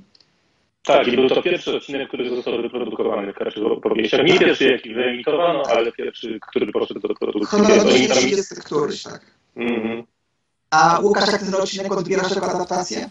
E, nie jest zły, ale to dla, dla, dlatego, że... E, Zmroziłeś mi się, wiesz? Wiem, zmrozi, coś mam problem z kamerą, zaraz ustawię, ale słyszę was i widzę was. E, nie, nie jest zły ten odcinek, ale to dlatego, że no, tak jak wcześniej wspominaliśmy, dla mnie to był pierwszy odcinek. Potem dopiero, yy, potem dopiero się yy, pojawił Barks, więc mnie ba, tak bardzo nie przeszkadzają te różnice, które, yy, które gdzieś tam yy, są. Nie? Yy. To był jeden z czterech odcinków, co u nas na V H S-ie wyszły, w sensie wydali jakąś z tym oryginalnym dubbingiem. U nas wyszło na latach dziewięćdziesiątych jakoś wyszły. Mm, tak. I to jest ciekawe, że chyba wszystkie odcinki, co wyszły, te cztery na V H S-ie, to były właśnie Barksa adaptacje, bo tam też było Trzęsieniu Ziemi odcinek, to jest z Barksa wzięty. Międzynarodki z przestrzeni kosmicznej, tak. Czyli to były te dokładnie cztery pierwsze odcinki, które wyprodukowano. Tak. Um. Czyli to, co mi się podobało w tej adaptacji, to y, sposób, w jaki y, tożsamość złotki jest przez jakiś czas ukrywana. Bo W komiksie możemy się domyślać od razu, tak, kto w tej kartce mieszka. Jest to stara kaczka. No, ciekawe. Czytali, tak, no, jest to oczywiste, a jednak w animacji udało się to do pewnego stopnia ukryć. Dodano też postać Dana. Czarnego charaktera. Czarnego charaktera, który tak od tyłu nosi bardzo podobny kapelusz do Złotki w tym, w tym odcinku, więc widz mógłby nawet przez chwilę założyć, że, że tym czarnym charakterem mieszkającym w tej pracy jest faktycznie Dan. Tak. Znaczy, ja tylko to mówię... wydaje mi się, że to jedna rzecz, które, która poprawiała to, co, tak. to, co Barys zrobił. Znaczy generalnie ten odcinek, no mówię, jakby ja rozumiem, że to jest taki przykład, no, że jeśli chcieli w ogóle tę adaptację zrobić w jakiejkolwiek wersji, musieli to złagodzić, nie mogli zrobić w tej wersji, że ją porywa, tylko ona sama się zobowiązuje, że pójdzie, że on był, że po prostu zaczynają się kłócić, on mówi, że nie masz pojęcia ciężkiej pracy, tak, to ja ci pokażę i pójdziemy, więc tak ją trochę bardziej feministycznie, ale na przykład, no jak gdyby były to tak, jakby będą to bogatem diabła dla tych fanów, co nawiedzą Kacie opowieści na chwilę z tych hardkorowych star Barksów, fanatyków, fanatyków Barksa, przepraszam, to, to faktycznie jest to, że jakakolwiek tajemniczość tam ich związku, że tam niepowiedziane wprost, że tam ją jakby oboje się coś czują, ale jakby ich ta duma nie pozwala tego im... Mm. To w ogóle to, tego nie ma, prawda? Oni od początku są sobie zauroczeni i, i do siebie. Jest to taka bardzo ładna, żeby nie było muzyka taka super sentymentalna, leci łostkowa przez cały czas. E, ale, ale na przykład Złotkę bardzo fajnie w tym odcinku przedstawili. E, no po prostu tylko ten Sknerus, który ma być jako młody tym hardcorem takim, no to się gryzie z tym zrozum, to się cały czas rozkleja praktycznie, jest taki bardzo ojej, więc... Bo ja mówię, jakby ja słyszałem właśnie, że problem, problem właśnie z K O dla starych fanów jest taki, że Sknerus za bardzo jest miłym dziadkiem w tej wersji i mówię, to jest typ odcinka, po którym, no tak, tutaj nie ma, nie ma co się ukrywać. Tak, to jest w tym odcinku skrajnie sentymentalny. E, dobrze, a to, co się wydarzyło podczas tego miesiąca, kiedy Sknerus porwał Złotkę, postanowił opowiedzieć ze szczegółami Don Rosa. Komiksie Więzień Doliny Białej Śmierci. Czy to, to było potrzebne? Wiesz co, powiem ci, nie, nie było potrzebne, ale jak już... Znaczy, wiesz co, to jest jakby... Ja rozumiem, że Rosa bardzo się tą historię, bo jego zdaniem ten miesiąc, co spędzili razem, to był jedyny czas, jak w jego, w jego kanonie, w jego timeline, to był jedyny czas, jak w ogóle ze Złotką był sam na sam. Chciał tą historię, żeby wreszcie mieć między młodym Sknerusem, młodym Złotką interakcję, pokazane różne i, e, i przypuszczam tylko, dla mnie problem z tym komiksem jest taki, ja rozumiem, że gdyby to był komiks tylko o tym, że się na działce kłócą e, przez trzydzieści stron, to nie byłby super, oczywiście wtedy czemu musi być taki długi, prawda, mógł być krótszy, no ale tutaj, żeby go rozmawiać, dodaje tam postacie, postacie czarnych charakterów, znaczy właściwie dobrych, którzy próbują Złotkę odbić, bo tam ich śliski kręt, rywal Sknerusa zmanipulował, który swoją drogą praktycznie od tego Dana jest, śliski kręt dla mnie. Pytanie jest kaczką, a śliski tak, kręt jest tak, świnią, no to jest sama postać mniej więcej. W każdym razie, więc jak gdyby w tej historii mi to przeszkadza, że, że te wszystkie, wydaje się taki na siłę rozciągnięty ten odcinek i, i Rosy w sensie i, i u niego. I to mówię, nie było konieczne pokazania, fajnie, że to pokazał, aczkolwiek yy, przyznam się, jak bym wolał, to było połowę krótszy, tylko pokazane między nimi trochę może taka bardziej dojrzała historia, jak oni jakieś tam mają rozmowy filozoficzne między sobą czy coś. Tak, tak, jest pokazane ze szczególnie, jak przechodzą pomiędzy nogami tego małego. Właśnie chciałem do tego zmierzać, a zamiast tego dostaliśmy dosyć niewybredne, które, znaczy, żeby nie było w ogóle fakt, że te dowcipy u Rosy przeszły, znaczy w komiksie Disneya przeszły te dowcipy Rosy, opuścił między nogi i, i parę innych żartów. Tam, pozorem jest ich sporo, tam można powiedzieć, że tam jeszcze jest kilka takich momentów, nawet jak po raz pierwszy do do chatki wchodzi i on mówi, no to będziesz tutaj spała, a, dobra, a ty gdzie będziesz spał, to jest taki, jakiś taki dziwny zaakcentowany, jakbyśmy, mm. hej widzowie, wiecie o co chodzi. No i już końcówka to w ogóle pojechał na całość w tej historii. Tak, tak, to jest Więzień Doliny Białej Śmierci, ja mam ten sam problem, co z prequelami Star Warsu. Wydaje mi się, że pewne rzeczy w uniwersum nie muszą być na siłę dopowiedziane, pewne, pewne sfery tych opowieści mogą pozostawiać właśnie w sferze niedopowiedzeń i w, można je pozostawić wyobraźni czytelników. Tak, ale chyba w ogóle Rosa tak ma, nie? Że bardzo doprecyzowuje pewne rzeczy, bardzo ustala w ramach, mm. czego Barks nie robił. Tak. Znaczy, słuchaj, no jeśli mamy, mamy się bawić, wiesz, w ten, w konsekwencje, to już Barks w drugim komiksie, znaczy w drugim zeszycie Sknerusa tam y, była krótka historia o tym, że Sknerus wiaduje się teraz samą walutą, są ryby i wszystkie swoje pieniądze na ryby wymienia i to jest...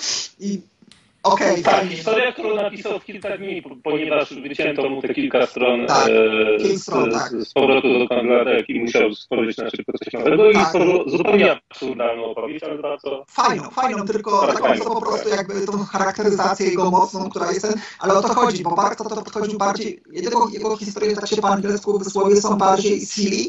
To się nie ma problemu zrobić po prostu, to było o, głupkowaty, śmieszny pomysł, prawda, Intergalactic Postman, prawda, Donald leci na Wenus, na Isilis i tam są wielkie dziewczyny oczywiście, bo mm. na Wenus są same gigantyczne dziewczyny, a, a Rosa z kolei bardziej, bardziej stara się traktować realistycznie tych kaczek i to nie zawsze, nie zawsze działa moim zdaniem faktycznie, ale Życie i czasy zrobił super. Życie i tak, czasy Życie zrobił... i czasy zrobił super i Życie i czasy to jest... Ta biografia Sknerusa, którą my poznaliśmy, jak już wspominaliśmy wcześniej, i jako pierwsi, a, ale myślę, że to, to co z, ten obraz Sknerusa, który wyłania się z Życia i czasów Sknerusa McKwacza, Barks przed, bardzo cenię Życie i czasów Sknerusa McKwacza, ale wydaje mi się, że Barks na tych, w tych dwóch komiksach, o których już teraz rozmawialiśmy, przedstawił to samo w sposób znacznie lepszy. E, Nie, po prostu lepszy. A, słuchajcie, zdałem, jak sobie dzisiaj, czy dzisiaj sobie przeglądałem te komiksy, co nie, wszystkie jeszcze przed naszą rozmową. Właśnie a propos sobie porównywałem ten, właśnie Więźnia Białej Śmierci, który tworzyłem i komiks, i Król Klondike.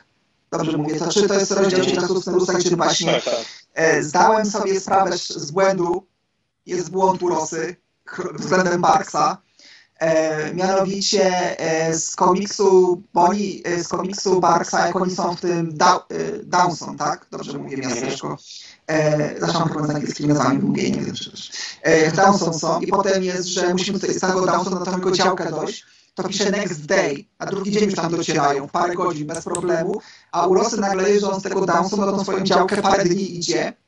Przynajmniej tak jest w tym, w Królu Klondike, jak jest powiedziane, że to kilka dni trwa, dojście na tą działkę, a z kolei w Więziu Białej Doliny tam jest, jak rozprowadzili złotkę, to nam docierają na miejsce, no, nam mówi, że tam parę godzin idziemy, mm. już od godzin idziemy, więc w końcu się tam dochodzi w dzień, czy w parę, w parę, w parę godzin.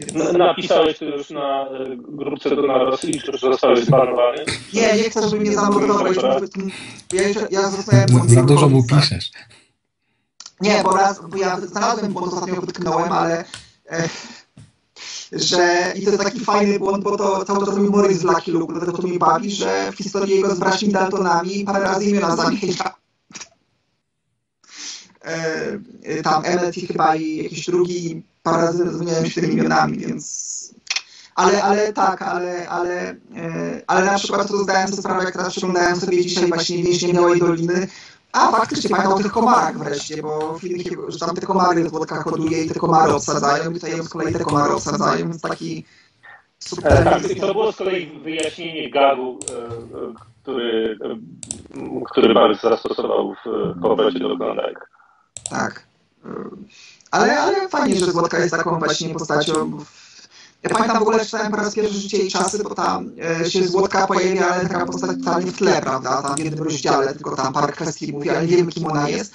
Ale mimo to była w taki sposób była narysowana i tego, że to czytając pamiętam, nie wiem, czy to jest ktoś ważny, ale jeszcze nie jest jakoś taka, że z Nikaszem powieściami, ja już wtedy rocznika jeszcze może nie widziałem z nią po raz pierwszy, jak to czytałem ten komiks i wtedy to jest w ogóle fajnie czytać, w ogóle nie znając tego kontekstu, prawda, Barksa w ten komiks też, że okej, okay, pojawia się ta postać, jest kimś ważnym, ale potem znika z tej historii, potem ona, mamy gazetę, że gdzieś tam zaginęła, ale kim ona była, po co? No chyba ważne to było. No i zostaje nam jeszcze jedna historyka, czyli do chrzanu. Historyka ukazała się pierwotnie w lipcu tysiąc dziewięćset pięćdziesiątego trzeciego roku, a już parę miesięcy później był ten czwarty zeszyt, czyli pierwszy zeszyt pełnoprawnej serialu Scrooge. Nie jest to chyba komiks aż tak głęboki jak te dwa pozostałe, aż tak mocno nie jest w głębie postaci Sknerusa, poza być może jedną sceną pod sam koniec. A, tak, aczkolwiek no też mam wrażenie, wykłada wiele rzeczy, które potem stały się jak gdyby stałym elementem Chociaż nie, bo już wcześniej się jeżeli płaci dwadzieścia centów, czy tam trzydzieści centów, ale, ale, ale jak gdyby... W ogóle to coś ciekawe wam powiem, że żaden z tych trzech komiksów nie ma motywu szukania skarbu, tak naprawdę. Znaczy można powiedzieć na upartego, no bo tam jakieś swoje złoto zagubione, ale tego co kojarzymy ze Sknerusem, czyli takie te Indiana Jonesowe, że... No jest szukanie szanu. Szanu, tak, ale... No w sumie... Może... Zatopionego szanu, to trochę zatopiony skarb, prawda? Tak. E, to streścić? Streszcz, może streszczać. E, tak, e, pojawia, e, to jest do Sknerusa przychodzi e, mężczyzna, właściwie lis, prawda? E, on jest chyba lisem, przynajmniej taka Kaczy opowieści go przedstawili. Więc... W Kaczy opowieściach jest lisem, u Barksa nie, nie jestem pewny, jest to jeden z dognose. Dognose, tak, e, psinos, tak. E, ale taki wilkowato, lisowato, e, tak. Nie wiem, co może Kaczy opowieści o niekolisie, myślę po prostu, bo wiesz, wiemy, że jak, jak jest jakiś lis, to trzeba mu nie ufać i, i wiesz. Tak, teraz Sknerusa przychodzi, jesteś tam, Łukaszu? Jestem, jestem. Zaraz się uporam z kamerą, ale słyszę was i widzę was, także zaraz się uporam. Do Sknerusa przychodzi McFly, tu z niejaki. O Jezus Maria, to imię piękne z Polski. Mm. W oryginale Maxu, co się powiem właśnie, Mac Pozew. Mm. Robokwak gdzieś był też włączony Mac Zadów, co uważam jest dużo gorszym tłumaczeniem tego imienia. W każdym razie przychodzi Cisel Maxu, czyli nasz McFajfus i e, mówi mu, że ma tutaj od swojego, jego przodek Sknerusa z, przod, e, z jego przodkiem podpisali umowę, no i miał dostarczyć chrzan na miejsce. I, I jeśli było, że jeśli się nie wywiąże z tej umowy, to do niego należą wszystkie pieniądze, które on posiada, wszystkie jego własności. Mhm. Ze Szkocji na Jamajkę. Tak, ze Szkocji na Jamajkę. I niestety statek zatonął, potem dowiadujemy się, że w wyniku sabotażu. E, I on, on, on już potem wszystkie jego własności przejmuje, ale ponieważ on nie chce mu dać swoich złotych zębów, E, ucieka, no to w wyniku tego e, po latach jak gdyby Sknerus e, musi, musi, musi oddać komu co posiada, ponieważ te złote zęby, które on miał sp od, sprzedał, żeby e, na sprzęt swój, jeśli pamiętam dobrze, tak? E, to jest też ciekawe, to jest takie w komiksie tylko nap napomknięte, a tak naprawdę oczywiście z tego został wątek zrobił, więc tych złotych Sknerus ze sprzedania za konia i tak dalej. W każdym yy, chyba zakończeniu. Ale Sknerus ma trzydzieści, trzydzieści tak. dni, żeby wywiązać się z tej pierwotnej umowy. I tak. Ponieważ nie jest w stanie odzyskać tych złotych zębów, to postanawiał wyruszyć na poszukiwanie zaginionego chrzanu. Tak. I cała historia jest o tym, jak on razem z Donaldem i siostrzeńcami szukają, pływają, mają całe te dojście, gdzie ten chrzan jest ukryty. E, ale potem jest sztorm, e, muszą przez ten sztorm przebrnąć, żeby zdążyć. W międzyczasie nasz wspaniały McFajfus odkrywa ze swoim tam kumplem, że z radia, że dowiaduje się, że Sknerus jest ten, a za dwa dni ma, żeby dotrzeć na miejsce.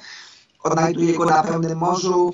E, I tutaj od razu tam taką powiem e, sprawę taką, co też zauważyłem a propos, tak porównuje nasze doświadczenie z tymi starymi fanami. Ale dobra, to na później zostawię.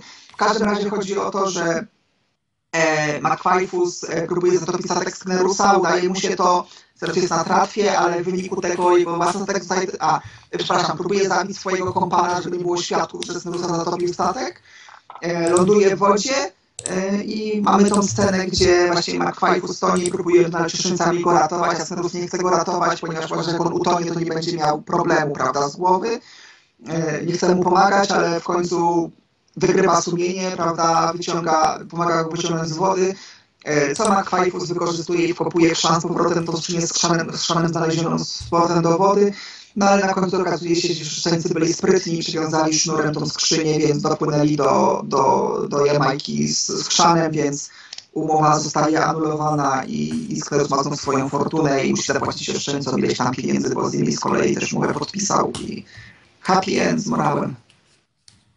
A co jest tym morałem? Rzecz, nosi okulary, czytaj, czy z małym truszkiem.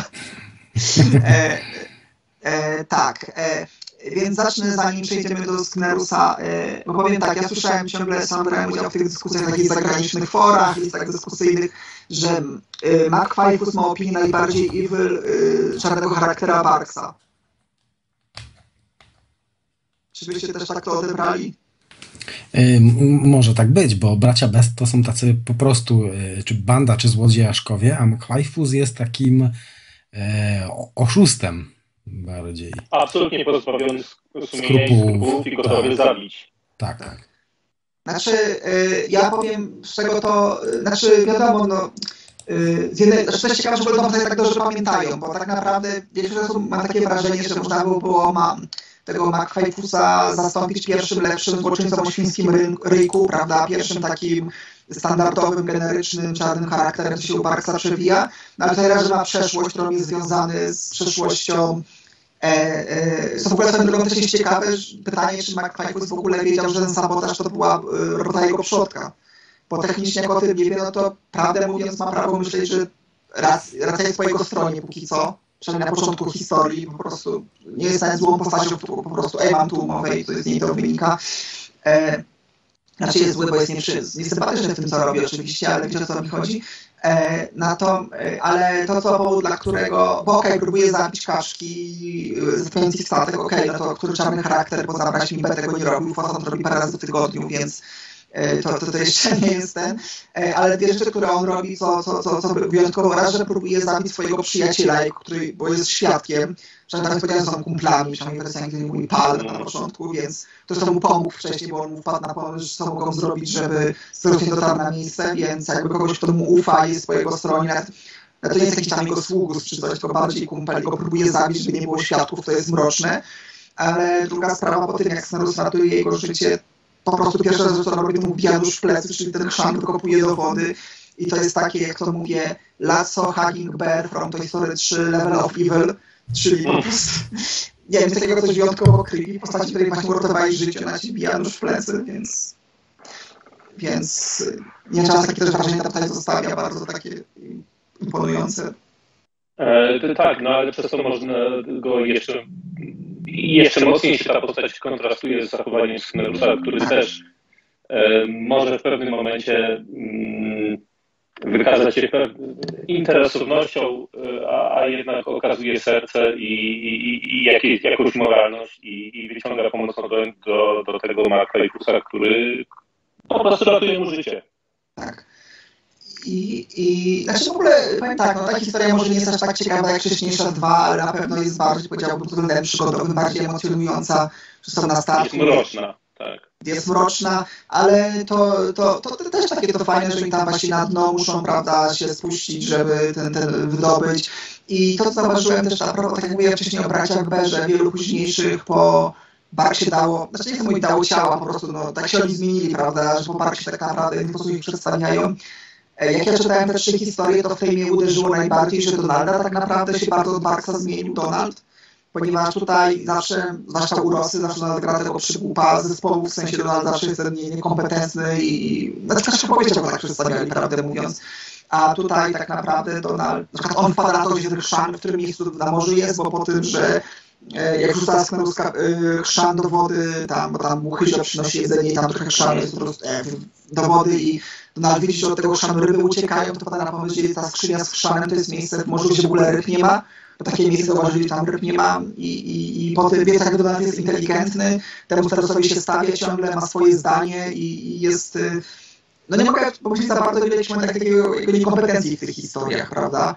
Mi się oczywiście wydaje, że to potem po prostu wynęło, wywinęło z tego później, żeby to z Cieszycami kontrastował, że oni są tym mózgiem zespołu, on jest comic reliefem i to jest taki typowy podział. To jest spoko, prawda? Też jak gdyby nie mówię, że jedno jest złe, drugie gorsze, to zauważyłem, że u Barksa w tych historiach nawet jest taki bardziej kompetentny, bardziej zaradny, bardziej, no, no nie jest tym, co później z niego...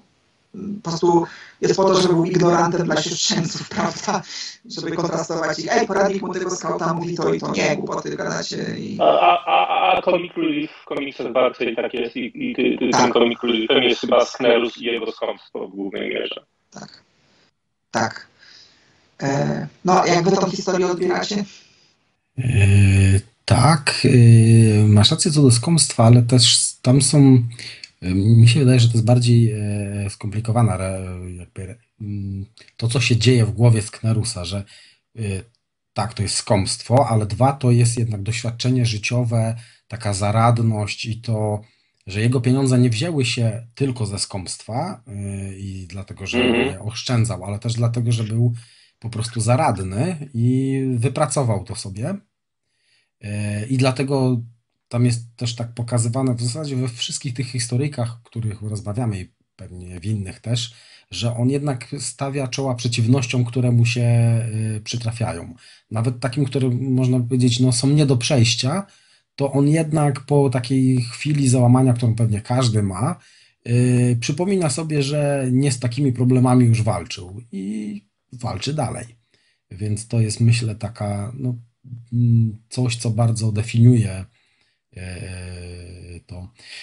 Też taka rzecz, na którą można by zwrócić uwagę, to te historyjki powstawały w latach tysiąc dziewięćset pięćdziesiąt dwa pięćdziesiąt trzy. To jednak były trochę inne czasy. Teraz jakby my nie przywiązujemy wagi takiej do pieniądza, czy do fizycznego pieniądza, ale to były czasy jeszcze, kiedy złoto, czy, czy dolar w zasadzie był pokryty złotem, czyli miał parytet złota.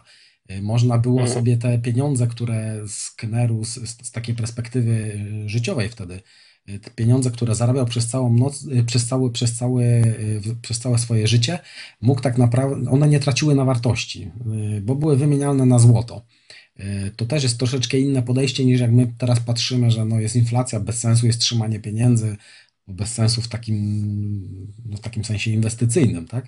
Ale i w momencie, kiedy Barks to pisał, były inne czasy i wtedy naprawdę można było pracą przez całe życie zarobić sobie te pieniądze, oszczędzając, one nie traciły tak na wartości. Parytet złota w Stanach Zjednoczonych dopiero w tysiąc dziewięćset siedemdziesiątym pierwszym roku był zniesiony, więc wtedy się dopiero zaczęło zmieniać. Czy to jest taka trochę inna perspektywa niż my teraz to postrzegamy? Inna pewnie w czasach, kiedy Barks to pisał. Hmm. To jest ciekawe bardzo, w sensie o tym nie myślałem pod tym, pod tym kątem, ale ma, ma, ma rację. Hmm. Tak, to teraz jest inaczej. No teraz mamy inflację, na przykład nie bardzo się opłaca trzymać fizycznie pieniądze. Wtedy były trochę inne czasy też. Zresztą jak prześledzimy historię Barksa, to on tak naprawdę był człowiekiem, który różnych prac się imał i w zasadzie też ciężko się dorabiał przez całe życie. Tak naprawdę on zaczął dość późno pisać. Tak, i Sknerus jest takim trochę odzwierciedleniem jego. Tak, jego, jego no, on to pisał... Stopniu bardziej identyfikował z... Znaczy on to pisał tak naprawdę, bo zwróćcie uwagę, to, że Donald ma ciągle te różne prace, to trochę na Barksie tam było też bazowane, prawda? On to na pewno ze swojego życia ten koncept na ciągle pracę zmienia, ale z kolei jak on pisał historię o Sknerusie, to on to pisał z perspektywy już tam miał pięćdziesięciolatkiem był, co nie? Bo Barks, Barks równo sto lat żył i on także, powiedzmy, dużo rzeczy, o których tam Sknerus romantyzuje, powiedzmy, w tych historiach, no to trochę dla Barksa była jego młodość pewnie, prawda? Więc o tej, o tej, no to, to, to tak, to jest... To jest hmm. Tak, pewnie częściowo Sknerusa historia, częściowo pewnie Donalda historia, To, to jest troszeczkę życie, życie Barksa yy, przełożone na, na właśnie na kartę historii. Sam Sknerus też był trochę, nie, trochę dzieckiem swoich czasów, był takim mm, o, w obecnych czasach jednak kapitalizm postrzegamy nieco inaczej niż te siedemdziesiąt lat temu. Tak. A, o, obecnie mm, Jeff Bezos raczej nie został takim pozytywnym bohaterem komiksu, takim jakim został Sknerus, ale on też się, Sknerus się, był takim klasycznym amerykańskim self-made manem. Dokładnie, ale pomimo jego jakichś tam wad, mm. ta, dokładnie, pomimo jego wad, które gdzieś tam się jednak, to właśnie to skąpstwo, o którym y, mówimy, się przewija, to jednak jest to y, postać pozytywna. Y, może nie do końca rozumiana, ale tak, pozytywne wartości, dokładnie. Hmm. No i zawsze ciężką pracą lobuje, prawda? Zawsze, zawsze tą... Uczciwością też, bo to jest tak. Też często yy, zresztą jego, w historykach.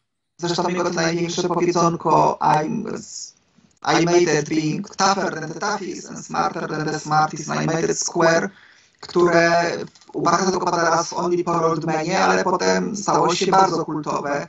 Ponieważ nie tylko u Rosy parę razy pada, ale na przykład w pierwszym odcinku Kacze opowieści pada, więc to jest ciekawe, że to jest taki kultowy cytat, że... Bo na przykład jeszcze to, to, to, to powtarzają swoją mantrę, jak w pieniądzach pływa, że tam o, lubi jak delfin, ta, ta, ta, ta, i to na głowę i upada, to, to jest coś, to jeszcze u Barksa parę razy potem się pojawił ten tekst, to nie było tak, że raz go powiedział i koniec, to się tam gdzieś przewijało potem, a był taki, taka jego mantra, co powiedział raz i e, zostało. A to tam właśnie a propos e, w takim razie e, adaptacji, jak oceniacie tego odcinka? E, największą różnicą w adaptacji jest to, o ile dobrze pamiętam, że Sknerus faktycznie traci ten majątek na rzecz tego. Pra, pra, tak, nie ma tych trzydziestu dni, tylko, tak, tylko, tylko traci. Tam jest też, yy, w Kaczych opowieściach jest bardziej pokazane to, jak on się nie w porządku zachowywał do ludzi, yy, którzy mu potem pomagają, jak jest biedny i, yy, i to jakby zmienia jego zachowanie yy, jakby po całej tej historii. Yy, czyli yy, pokazuje mu, że warto jest nawet do tych biedniejszych yy, czy tych, których może nie do końca są dla niego jakimś wzorem, jednak być w porządku, bo to po prostu karma wraca, tak? W skrócie można tak powiedzieć. Historia jest moralna, ale przedstawiona zdecydowanie bardziej w sposób mniej subtelny, niż zrobiłby to tak. Znaczy, ja powiem w ten sposób, mi się z tych trzech odcinków, jak sobie odświeżałem, najmniej ten podobał, chociaż w sumie, można powiedzieć, że to jest najbardziej adaptacja z tych wszystkich trzech, w tym sensie, że ja mam poczucie, ja lubię bardzo Kacze opowieści, ale zaglądam po latach, mam wrażenie, że i znów ja nie wiem, czy to był taki jeden konkretny scenarzysta, który był taki, czy po prostu jakieś może przeświadczenie co, co tego, że jest naprawdę wiele świetnych odcinków, ale raz na jakiś czas jest taki odcinek, który jest właśnie przemoralizowany, który mam wrażenie, że jakiś mają wiedzę przesłanie go wcierają cały odcinek, ten jeden z tych odcinków, że spędzają pierwsze dobre dwanaście minut pokazują, że teraz on stał się biedny, jak teraz to, że on kiedyś dla innych był zły, teraz go to ugryzło i, i próbują kontrastować tej wersji McFly tym, że e, on e, wszystko jest bardziej rozrzutne od niego, tam są kulturę wolności i tak dalej. E, e. Ale nawet Sknerus się poddaje, nie walczy z tą sytuacją. Tak. Przez te pierwsze momenty jest zupełnie niewiarygodne. Tak, znaczy w ogóle ten odcinek może jakoś tak mi się nieprzyjemnie oglądała, że po prostu Sknerus, który nagle jest zrezygnowany zresztą. To jest też różnica właśnie między Barksem a Kaczymi opowieściami, ale tak naprawdę wieloma późniejszymi tego, że e, gdyby do Sknerusa ktoś przyszedł, wyciągnął umowę, powiedział ej patrz, tutaj jest umowa, twój dom należy do mnie, to przypuszczalno, że Sknerus uparł. Oczywiście tak uparł tego nie robi w komiksie, ale mówię tak ogólnie, ten barksowski Sknerus, to jego reakcja była, okej, okay, mojego adwokata dzwonię, moment, prawda, i mam sprawę w sądzie koleś, a i, i dojść do prawnie, o co chodzi, a tutaj po prostu wchodzi obcy facet do domu, mówi, ej, fajnie, kiedyś mój przodek, to swoim przodkiem umowę, teraz twój dom jest mój, i Sknerus mówi, no kurczę, no masz rację, no co mam zrobić? I to tak trochę, trochę zbyt naiwnie i, i mam wrażenie, że po prostu no mówię, że w tych Kaczych opowieściach gdzieś tam musieli być scenarzyści, to byli z podejściem ej, ale to jest dla dzieci, prawda? Chociaż bez tej przyczyny chrzan na kulki zmienili, że to była cena na kulek, chyba tylko po to, żeby padło zdanie I lost my Marvel. I, i złote zęby na zegarek zmienili tak. też. Tak, to jest ciekawe, ponieważ jest komiks Barksa, że miał zegarek też po jakimś tam swoim wujku, prawda, prawujku i, i też jest tam historia z spadkiem związana z tym zegarkiem. Co urosły zresztą powraca ten zegarek. Ale do tego, co ja mówiłem wcześniej, mm, widzisz, wcześniej mi wątek, e, e, nie, że, że raz, że zrezygnowany i że trochę, trochę zbyt szybko się, się poddaje, a, że zmienił, kul, że zmienił szan na kulki tylko po to, żeby tam padło zdanie I lost my Marvels, co po angielsku znaczy posadzałem zmysły, prawda, posadzałem moje kulki. Dobrze mówi Mateusz, tak? Mm-hmm. To jest nasz English the best, więc o tego pytam.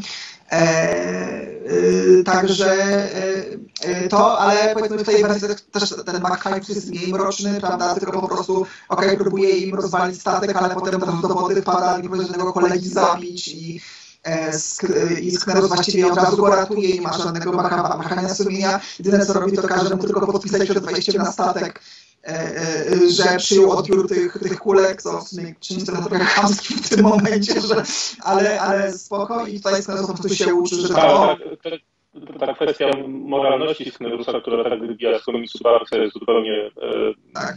O, ten odcinek jest zupełnie pozostawiony, niestety. No tutaj jest morał miły bliźniego, co jak siebie samego, tylko ci przeciałem dwadzieścia minut i, e, i, i ten... E, no i tutaj mówię, ten klimaks cały z tym sztormem jest tak spektakularny, w ogóle cała ta... Właściwie całość tego komiksu, że ten główna przykład jest tam w sześciu minutach upchnięta, ale co jest ciekawe, dodali to, że ich rekiny atakują pod wodą sceny akcji, co jest fajne. chociaż teoretycznie ostatnio kiedyś oglądałem, znaczy ostatnio, jakieś parę miesięcy temu oglądałem dokument o rekinach i wbrew pozorom to, że ich rekiny atakują, nie atakują u Barksa, jest bardziej realistyczne, już tutaj wchodzę w takie detale, ale generalne rekiny z paroma wyjątkami nie są, nie są takimi, po prostu ich ludzie nie obchodzą jako zdobycz wbrew pozorom. Że mogą... A drób? Okej, okay, dobra, to jest dobre pytanie, dobry, dobry ten point. Ale, ale tak, i, ale przynajmniej, przynajmniej w tym odcinku pani Dziobek ma fajny moment, gdzie Sknerus tam jest pod wodą z tymi rekinami, skacze go ratować i pada fajny tekst, przynajmniej w wersji angielskiej, jak to oglądałem, że coś tam krzyczy, but this water is shark infected, well now it's bigly infected, Infe ten i wskakuje. I, i co, przypuszczam, że na ktoś nowe Kacze opowieści, gdzie pani Dziobek jest tajnym agentem, no dla niego to jest normalne, że takie akcje odwala, ale w tamtym serialu to się rzadko zdarzało jakieś momenty akcji nagle, więc... heroizmu, przynajmniej na, na taką skalę. Więc mówię, to jest dla mnie taki... Poza tym zdałem sobie sprawę, to jest chyba najbliższe gwiazdkowego odcinka, bo tam chyba się kawałek w zimie dzieje tego pod koniec, coś tam pada, że, że coś, coś o Christmas pada w tym odcinku, to jest nie jedno słowo. Ale, ale mówię, no jako, poza tym jest to, jest to taki ten fragment, co tutaj nie wiem, jak się z nim czuć, gdzie pokazuje, że jest biedny pod mostem, a i tak przychodzą o nim nakręcić dokument o życiu bogaci i przychodzą i tam, i ten Cezar, opro, Cezar który no nie jest... No już wcześniej się umówili na odcinek, no to wiesz. Tak, i oprowadza i pokazuje, o tu pan McFly ma najlepsze swoje kartony, o tutaj tam jego gosposia się ogrzewa przy śmietniku, prawda, podpalonym, a tutaj nasz pan McFly, prawda, się bije z, plut, z tym, z Pluto, w sensie jakimś psem plutopodobnym o kość i to jest takie w sumie, okej, okay, to jest taki czarny humor, ale w kontekście tego wszystkiego, co jest w odcinku, to jest w sumie przygnębiające. Ale, ale, ale to pokazuje, no właśnie tą różnicę. Ale mówię, nie, ja broń Boże nie disuję Kaczych opowieści, bo te późniejsze odcinki jak Tralala na przykład jest super zrobioną adaptacją, czy to z tym Lemmingiem, to są mhm. bardzo wierne i bardzo, czy na przykład odcinek jak Złotym Runem, co bardzo zmieni, ale ciągle jest super. A to jest taki przykład dla mnie odcinka, gdzie powiedzmy większość tych zmian akurat jest na gorsze moim zdaniem, ale to jest no, moja opinia i, i, i, i, i trochę mnie dziwiło, czemu McFifus wszystko na pomarańczowo maluje, ale potem do a, bo jest lisem, okej, okay. Chociaż te, on jest lisem czerwonym w tej wersji, więc w sensie jego gatunek, prawda, mhm. Więc w sumie nie ma sensu, że na pomarańczowo, skoro jest czerwony, wszystko maluje, no ale okej. Okay. Przynajmniej tak mi się wydaje, to musiał scenariuszu mieć taka logika tego. Ale, ale no tak. ten... Wiadomo, że nie da się tak do końca, czy trudno jest komiks zaadaptować na kreskówkę w stu procentach. Zresztą tak samo jak książki, z książki film, no bo to są inne media, nie? Wiadomo, że jakieś znaczy, tam zmiany muszą co? być. Znaczy wiesz co, to, zależy, to też zależy od czasów. Mi się wydaje, że wiele z tych zmian, które zrobili, przypomniałem się właściwie na rzecz, to miałem wcześniej poruszyć, ale mi uciekło, no to po prostu wynikały, po prostu takiej powstawały epoce, te, te odcinki powstawały, że wiele rzeczy z tych, które w Kaczych opowieściach wtedy przechodziły, poza tym na przykład odcinek Powrót do Klondike był cenzurowany potem, bo musieli wycinać dużo scen, gdzie też pistolet, z pistoletu strzela, bezpo, strzela bezpośrednio, mhm. Była tego odcinka bardzo pocięta wersja, gdzie tam nie mogli pokazać do Złotka, nagle pistolet wyciąga yy, i mówi, że idzie zastrzelić Sknerusa, prawda, yy, i tego typu momenty, ale co mi się przypomniało, w nowych Kaczych opowieściach na przykład y, zmienili to, że w ogóle Złotka tancerką jest, tego nie ma, tylko jest na przykład, która też jest poszukiwaczką złota jak Sknerus, jest na równi z nim od początku, y, w sensie na równi z nim w tym sensie, że jest to sam zawód ma co on, prawda, też jest poszukiwaczką, która trochę bardziej... No, jest silną kobietą. Tak, no tak to nazwijmy, znaczy wiecie, przynajmniej no zawsze była silna, tylko po prostu takie bardziej podkreślanie, że ona od początku była też poszukiwaczką przygód, że wspólnie ten, ale to, co zauważyłem w Kaczych opowieściach właśnie, że no, nie ma tego, że jest tancerką, nie ma śpiewaczką. Jeden odcinek tego nawiązali, że tam próbuje Kwakefelera tam na boku omamić tam piosenkę śpiewając, ale generalnie to jakby to dla mnie było ciekawe, że to w ogóle motyw, że ona tam tancerką była jest wycięty. I teraz tak patrzyłem, na teraz cenzorują jakąś atrakcję w Disneylandzie z Królikiem Rogerem, żeby nie było, że Jessica Rabbit jest piosenkarką w klubie, tylko detektywem jest w tym wersji. Ma być, mm-hmm. że ona też jest detektywem. To jest to, to jest tych takich rajdów, gdzie jedziesz przejażdżką, jakaś tam jest historia ci pokazana, wyświetla się mm-hmm. animacja, no i mają ją totalnie przerobić, że Jessica Rabbit teraz jest detektywem, a nie, że jakąś tam jest piosenkarką, która tam zostaje porwana w tej wersji, czy coś takiego. E, a, I z jednej strony ja rozumiem, okej, okay, silniejsza postać kobieca, ale e, ja miałem takie poczucie, a, co jest nie tak z tego, że jest piosenkarką? Czy to jest faktycznie aż taki wstydliwy zawód, że ktoś w klubie śpiewa? Czy to jest aż tak się źle kojarzy? Nie mam pojęcia. W klubie nocnym? No. Raczej. A, wiesz. Wiesz, to też, też moje pytanie, czy to czy aż taki wstyd jest, no ale dobra, okej, okay, no. Ale, ale to właśnie nie uderzyło z tą złotką, że w ogóle motyw śpiewaczki w klubie wywalili totalnie sto procent, więc cóż, ale to właśnie pokazuje, jak te czasy się zmieniają i mi się wydaje, że rzeczy, które, ale na przykład z kolei w starych Kaczych opowieściach było spoko, że mają ciągle broń palną na przykład, co nie, co, że starzami strzelbę wyciąga, jak tam musi bracibę pogonić, czy coś takiego, co w tych nowych w ogóle nie ma nigdzie broni palnej, więc to też pokazuje, ta, jak się wrażliwość zmienia i w jaką to stronę idzie i także tak.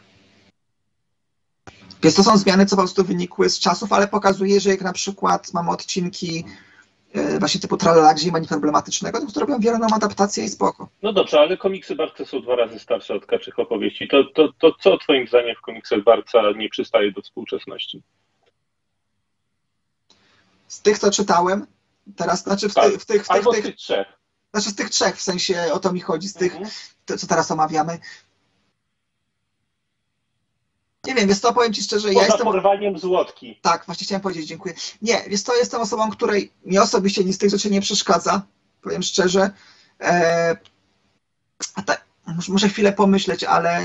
A, ale wiesz, co by nie przeszło. Nie przeszkadza ci, ale wiesz, jakbyś tak. pisał teraz scenariusz, tak, to, to wiesz, co by nie przeszło. To, że złotka zostaje porwana, to by nie przeszło, ale... Że masz strzelbę, by nie przeszło. Nam to przeszkadza? Mm.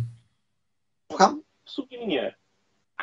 Co, co ale to porwanie nawet w tamtych czasach było cenzurowane, więc to tak. jest powiedzmy, nie wiem, czy czasy do końca mają znaczenie. Wiesz co, użyj dobrego słowa czas. Mi nie przeszkadza porwanie jako czytelnikowi ogólnie, tylko dlatego, że pokazuje, co miało miejsce w przeszłości jego. To nie jest tak, że oni to gloryfikują, że a, zrobiłem, no bo to była słuszna rzecz. Nie, to jest pokazane Jasne. jako jego wada, więc dlatego mi to nie przeszkadza. To jest na przykład dlatego, nie mam problemu tak bardzo, że go z bronią palną, jak to jest jakiś, nie wiem, zły myśliwy, prawda? Tak, ale to też powiedzmy, że to była taka, czy cała ta historia była w okolicy, można powiedzieć, no może nie Dzikiego Zachodu, tylko bardziej Dzikiej Północy, ale tak. jednak w pewnych określonych warunkach. Tak, i, I to pokazuje też to ten, trzeba brać pod uwagę. Pokazuje ten twardy świat westernów i tak dalej, ale, ale takich rzeczy to dzisiaj by, by nie przeszły. No musiałbym na tym chwilę faktycznie... Jest to bardziej problem dzisiaj polega na tym z tymi historiami, że jesteśmy po prostu w innej epoce i to w tym sensie, że to są komiksy no sprzed ilu? siedemdziesięciu lat. siedemdziesięciu lat, dziękuję. Więc bardziej wychodzi... Wydaje mi się, że one są nadal pozostają bardzo uniwersalne, przynajmniej te trzy komiksy, które, o, o, o których mówiliśmy dzisiaj. Tak. Tak, i to pokazuje, że jak my się z nimi zapoznawaliśmy, no to były lata dziewięćdziesiąte powiedzmy, ale to już były stare komiksy i nie było tego widać. Mhm. Tak, natomiast przypuszczam, że na pewno znajdziecie jakieś takie rzeczy typowe dla epoki, które dzisiaj, o w sumie bez sensu, że tego nie ma, prawda, ale... To są jakieś anachronizmy. Tak, o to mi chodzi, że jakieś takie drobne anachronizmy. Nie wiem, jeśli chodzi o wartości, które Sknerus wyznaje, to jest spoko, tylko dlatego, że no, jednak one są też pokazane pod znakiem zapytania nawet. Wiele z tego, co on mówi i z tym, jak to się Donaldem kontrastuje. Nie wiem, jak dzisiaj z inflacją, jeśli chodzi o te trzydzieści centów za godzinę, czy to dzisiaj by to jakoś nie było zmienione na, na jakąś inną stawkę. Mm-hmm. e, e, ten, e, ale mówię, w samej, w samej historii, nie wiem, wszystko, wszystko jest uniwersalne, jakoś tak mówię, też tak teraz to mi się bardziej zestarzało. Jedyne tylko, to dzisiaj wiem, to mieliby problem z tym chyba, że złotka ma tą strzelbę, jak powiedziałem, co nie, to jedyne, co mi do głowy przychodzi. I może ktoś, jak ja znam niektóre jakieś tam, czy tam różnych tam historiach, to się dzieją e, e, w świecie animacji, no to nie jestem pewien, czy ktoś by się do tej ryby nie przyczepił z bombą. To tam jest, że, że wyławiają rybę w, w jednym starym tym i tam w środku bomba w tej rybie jest ukryta przez y, braci B. Więc teoretycznie bracia B próbowali rybę zamordować, prawda? Chociaż na przykład ja słyszałem, że dzisiaj tam mają w ogóle problem z wędkowaniem, którzy tam w animacjach, prawda, że to nie można pokazywać wędkowania, no bo wiesz, ja, tym, ja, ja, ja z tym aż takiego problemu nie mam, ale no mówię, to te, mówię to, wiecie, bo dla mnie to jest jak Dziki Zachód, prawda, ja nie mam problemu jak w Lucky Luke'u ma pistolety, no bo to jest Dziki Zachód, jest, prawda, jest szeryfowie tego, to jest epoka pokazana, prawda, dlatego nie mam problemu, nawet jak to pozytywny bohater używa, bo to też czarny charakter używa, prawda.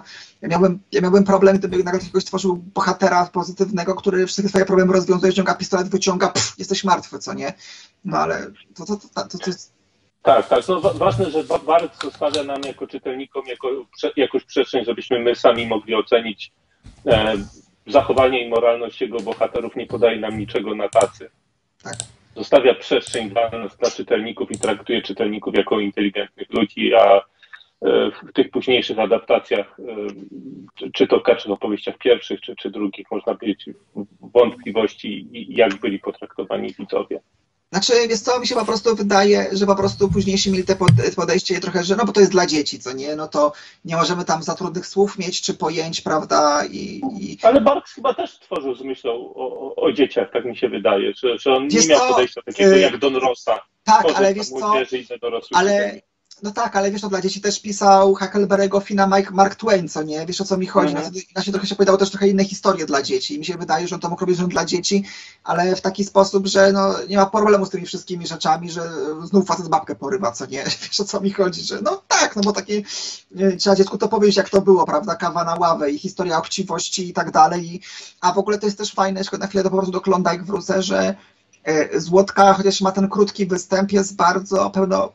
trójwymiarową postacią, bo na początku jest chciwa, mm. ale potem się zmienia i, i potem już jak gdyby jest bardziej moralnie, mniej, znaczy bardziej moralna niż Sknerus później w tej historii, więc...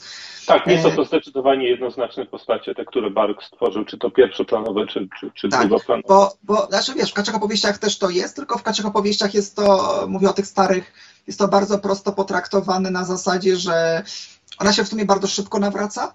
Wiesz, o co mi chodzi, że próbuje mu te złoto mm. ukraść, a potem jest, a dobra, yy, no to ci pokażę, że lepiej wydobywam złoto od ciebie i nagle się robi w porządku, prawda? I, i jest to tak bardziej uproszczona, uproszczona logika, ale na przykład yy, w tych nowych w ogóle z nią totalną Catwoman robią, że ona jest taka, która kradnie, ale niby jest po stronie dobra, prawda? Więc mm. gdyby... Też go dodam, w ogóle ciekawe jest też w Kaczych opowieściach to, że e, Złotka potem się w paru odcinkach pojawiła, chociaż znów u Barks tylko raz była, ale zrobili z nią trochę taką przewijającą się postać, że ona potem się była chyba w czterech odcinkach czy w trzech. Mm-hmm. Więc y, i to w sumie widać było, że oni zakładali, że będą ją pamiętać tą postać, bo ona już po tym pierwszym odcinku, jak pojawia się drugi raz, to jest odcinek, co się dzieje w, sknie, w śnie Sknerusa, to jest parodią Kopciuszka, ona tam gra mm-hmm. księżniczki w tym śnie i więc jak gdyby już zakładali, że będzie na pewno ją widz pamiętał. Bo, bo jednak... Yy, to tak, jest... a to było bardzo ciekawe, to fajny temat poruszyłeś, fajny wątek, bo Barks jednak yy, pisał te komiksy w ten, ten sposób, żeby czytelnik, który po raz pierwszy sięga po komiks z serią Wujek Sknerus, yy, miał wszystkie niezbędne informacje do tego, żeby zrozumieć tę opowieść i tak. to uniwersum. Nie, nie musiał znać niczego wcześniej. Tak. Nie, znaczy... nie wykładał tego kawa na ławę, tylko pozwolił, żeby historia w jakiś sposób przedstawiła tę postać na tych znaczy, kilku, kilku stronach. Ja pamiętam, że chyba u Barksa są chyba jakieś trzy cztery przypadki, gdzie on do wcześniejszej historii nawiązuje. I chyba tak. tak było tylko z powrotem Forsanta, że to faktycznie ta historia z powrotem jego jest taka, że o, to Forsant, pamiętamy go, bo wtedy i wtedy były te tam zakład ze Sknerusem, bla, bla, bla. Ale wiesz, na to to chodzi, nawet z perspektywy serialu, co nie? Przynajmniej tamtej czasie, jak wtedy pisali, no to jednak zakładali te odcinki takie, że no okej, mamy Sknerus ma sen i postacie różne grają różne role, prawda? To jednak to były postacie, które zakładają, że na pewno widz, pamiętam, się pojawiły parę razy Forsant, bracia B, no, Szmigacz, wiadomo, a tutaj pojawia się nagle w tym śnie Złotka, która no, była tylko raz, więc widz miał prawo ten odcinek przegapić, co nie, ale nie, zakładają, że na pewno zapamiętał z tamtego odcinka. I w sumie w paru innych ją też tak bardzo traktują, że na pewno widz tą postać pamięta. Zresztą to jest też ciekawe, a propos Barksa poruszyłeś i mi się przypomniało, że ona tylko raz była u Barksa faktycznie, ale na przykład potem Barks na tyle ją pamiętał i cenił sobie, że ją ciągle w tych obrazach kolejnych dawał swoich. Dlaczego miał jakiś zbiór postaci miał, to zawsze jest tam Złotka gdzieś w tle, prawda? Choć trzeba też zaznaczyć, że często te obrazy były robione na zamówienie, zamówienie ze strony czytelników. Ale wiecie też, no wtedy była jednak też dużo w Stanach było tych fanzinów między fanami, zresztą właśnie te cztery mhm. strony Barksa zakupione z powrotu do Klondike, to one długo między fanami krążyły też jako od niego skany, znaczy skany, no kopie, przepraszam, wtedy. Yy, yy, więc na przykład nie zdziwię się, jak w fanzinach po prostu to była najbardziej popularna postać, dlatego on uznał, że no, wszyscy Złotkę kochają, więc... Ale... Tam, tam pamiętam, że był jakiś problem też z licencjami yy, na te obrazy olejne, yy, yy, że przez pewien czas Barks nie mógł się z Disneyem do, dogadać. On malował też obrazy olejne takie z kaczkami, ale takimi bardziej e, e, podobnymi do ludzi.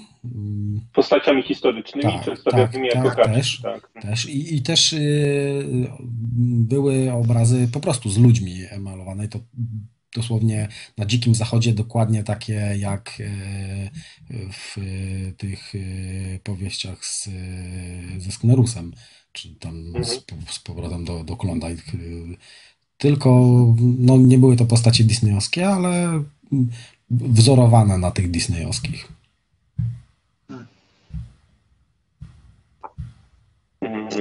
No w ogóle piękne no tego obrazy są.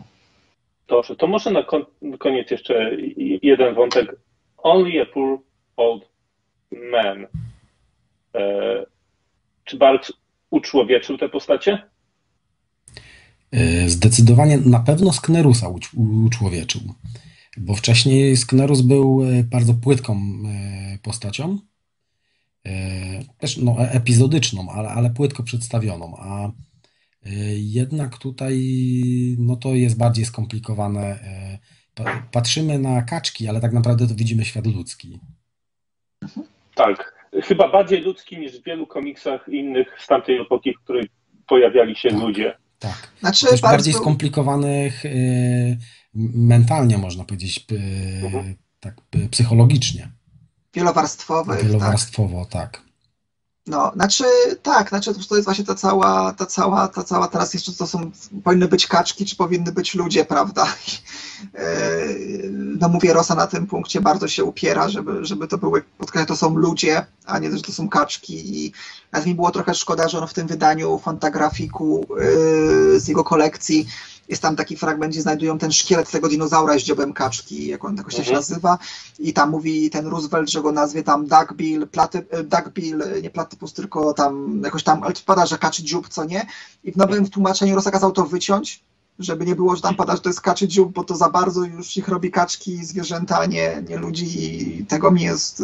Ale, ale nie, dla mnie jakoś nigdy nie było tego problemu, to jest dla mnie po prostu taki rodzaj po prostu antropomorfizacji, że, że ten, ale to są po prostu ludzie w tym sensie, że ich charaktery są ludzkie i to jest istotne, ale no nie mam problemu z tego, że oni tam się z jajek rodzą i że mają płetwy i nie muszą butów nosić i, i mogą z ich pióra wy, wyrywać czasami brutalnie, więc dla mnie, dla mnie to, to, to zawsze, zawsze, zawsze było ten...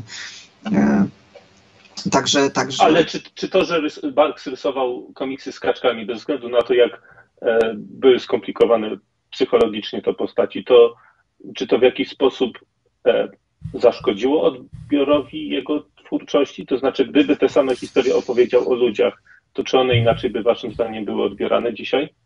Na pewno pomogło, bo to były znane postacie, w sensie Donald był znany, więc dlatego ludzie po to sięgali, dlatego to, że akurat historia z Donaldem, dlatego Disney miał szczęście, że mu się Barks trafił, że dodał im mm-hmm. głębi akurat, bo na przykład w tym samym okresie powstawało dużo komiksów z Królikiem Bugsem na przykład i jak je czytałem, no to one w ogóle nawet nie mają w jednej czwartej tego samego głębi, prawda, i, i, i to są komiksy, które po prostu po latach są zapomniane, prawda. W sumie chyba jedyny komiks, który po latach tam pamiętają, bo jest ciekawy, gdzie Wiley Coyote próbuje coś powiedzieć, tego jest E w jego imieniu. I mm. na końcu jakoś tam staje wyjaśnione. Ale, ale ten... Nie, mi się wydaje, że to pomogło. I, w tamtych ten... czasach może pomogło. W obecnych jednak jest tak, że yy, może pomaga nazwisko Barksa i, i te lata popularności.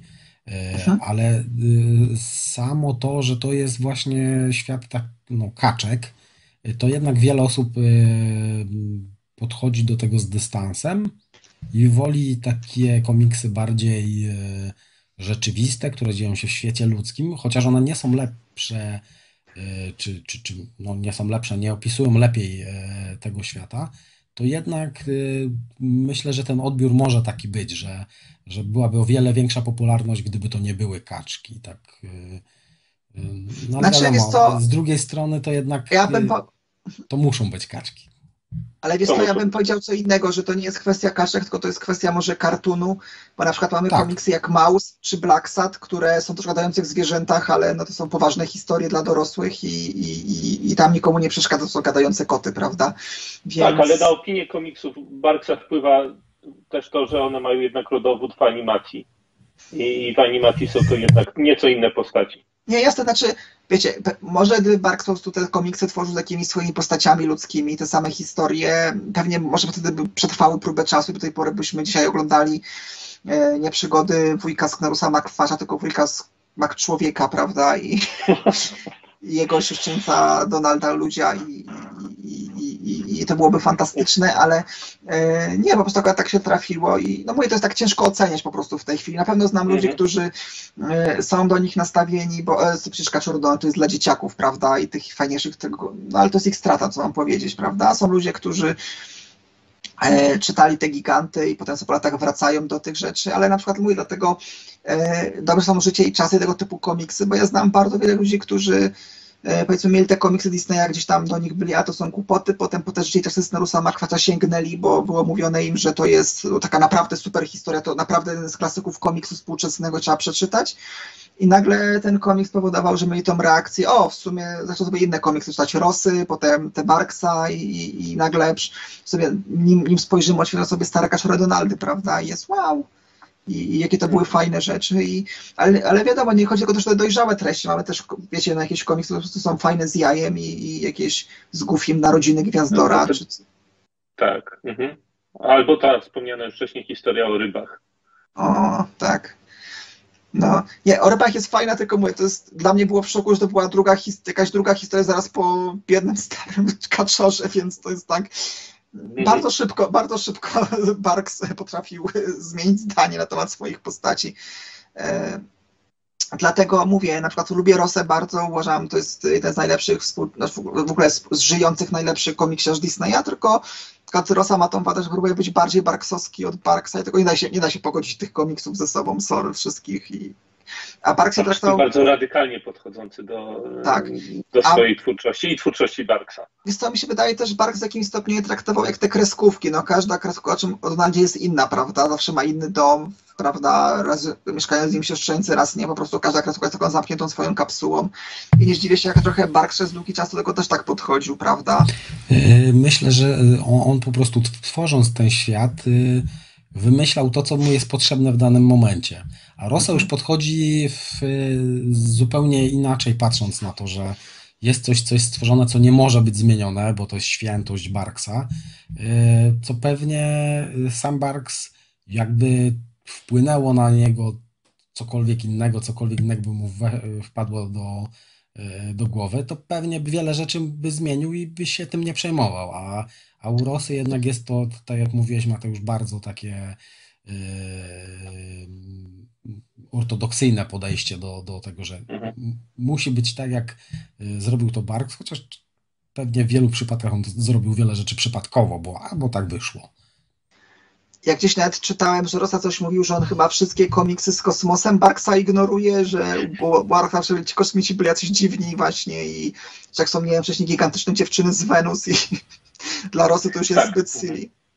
Tak, ta obsesja na punkcie continuity, którą obserwujemy we współczesnej kulturze popularnej, to jest coś, co było Barksowi absolutnie obce i jest w tym jakiś urok, że tak, i to jest w większości jednak disneyowskich komiksów, nie? Tych kaczych komiksów, większość twórców tak do tego nie podchodzi, bardziej luźno, no ale Rosa jest jednym z tych, czy głównym w zasadzie takim, który bardzo to wszystko musi mieć uporządkowane. Ale wiecie, to jest, też pamiętam jakiś fan na jakiejś, chyba, nie jestem pewien, na grupie Rosy to nie było, ale opowiadał, że on próbuje jakiś swój timeline przygotować, żeby wszystkie i kreskówki, i komiksy z Donaldem pogodzić, żeby to był jeden timeline, prawda, konsekwentny. I moje pytanie było, pamiętam do niego, jak to są uzasadnić, że nagle, skoro to są niby współczesne czasy, ale to się wszystko wydarzyło jakoś obok siebie, że nagle Donald miał scenę byciu nazistą w jednym momencie. Wiesz? Myślę, że Don Rosa, gdyby mógł, gdyby Disney mu pozwolił, to bardzo chętnie by to próbował wyjaśnić. Ale wiecie, ale to jest też, bo na przykład Rosa wbrew pozorom, jak jest potrzeba, to on nie tylko Barksa bierze, bo na przykład e, zapominają ludzie, ale geneza dziesięciocentówki to jest wzięte z komiksu Tonego Stobr, Strobla. Mhm. Tak. E, to jest wzięte, że na przykład Rosa nie ma problemu wziąć Jose i Pancito, to w ogóle nie są sto procent barksowscy, po prostu lubi te postacie, e, czy Wondrejka, który też nie jest e, e, barksowski. Ale na przykład, jak się dowiedziałem, to było dla mnie ciekawe, że na przykład Rosa chciał kiedyś Fantomena wykorzystać. I ten, ale uznał w końcu, że tego stworzy arsze, tego Arsena, Arsena, Arsena, Arsena, Arsena, A tak, stworzył, a oryginalnie miał być w ogóle Fantomen w tej historii. I na przykład Rosa mówił, że akurat może Myszki Miki jakimś mega fanem nie jest, ale zawsze tą postać lubił, na przykład Fantomena, co nie? Więc na przykład Rosa też nie jest taki, co mówię, z jednej strony lubię na tle Arszena, lubię, że, że, że, że fajnie, że go stworzył, ale gdzieś taka część mnie jest, to chciałaby zobaczyć historię z Fantomenem w wykonaniu Rosy tylko po to, jak próbuje uzasadnić jego, znaczy uzasadnić, no po prostu, czy, czy nagle Fantomen zapomniał o istnieniu Myszkogrodu i próbuje tylko z Sknerusa fortunę zdobyć, nie wiem, ale...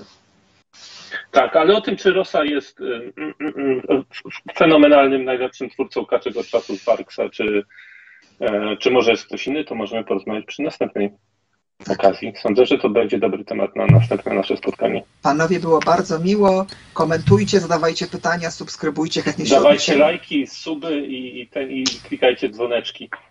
Podawajcie znajomym, udostępniajcie. A my się na pewno rozkręcimy.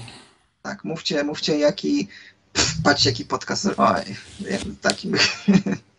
No, także jeszcze myślimy nad nazwą, czy to były różne pomysły, dzioby w górę, ja cię kwaczę, zmyślne kaczorki, Czejka Bajeros, co tam jeszcze mówiliśmy? Równe chłopaki. Równe chłopaki, tak. Czyli pierwsze imię braci B z, z, z tego, z komiksu, z tłumaczeń polskich, tak? Tak, więc... No cóż, no to dziękujemy wszystkim. Było Żegnamy się jak w familiadzie. Muzyczka się pod, po, po, do tego podepnie.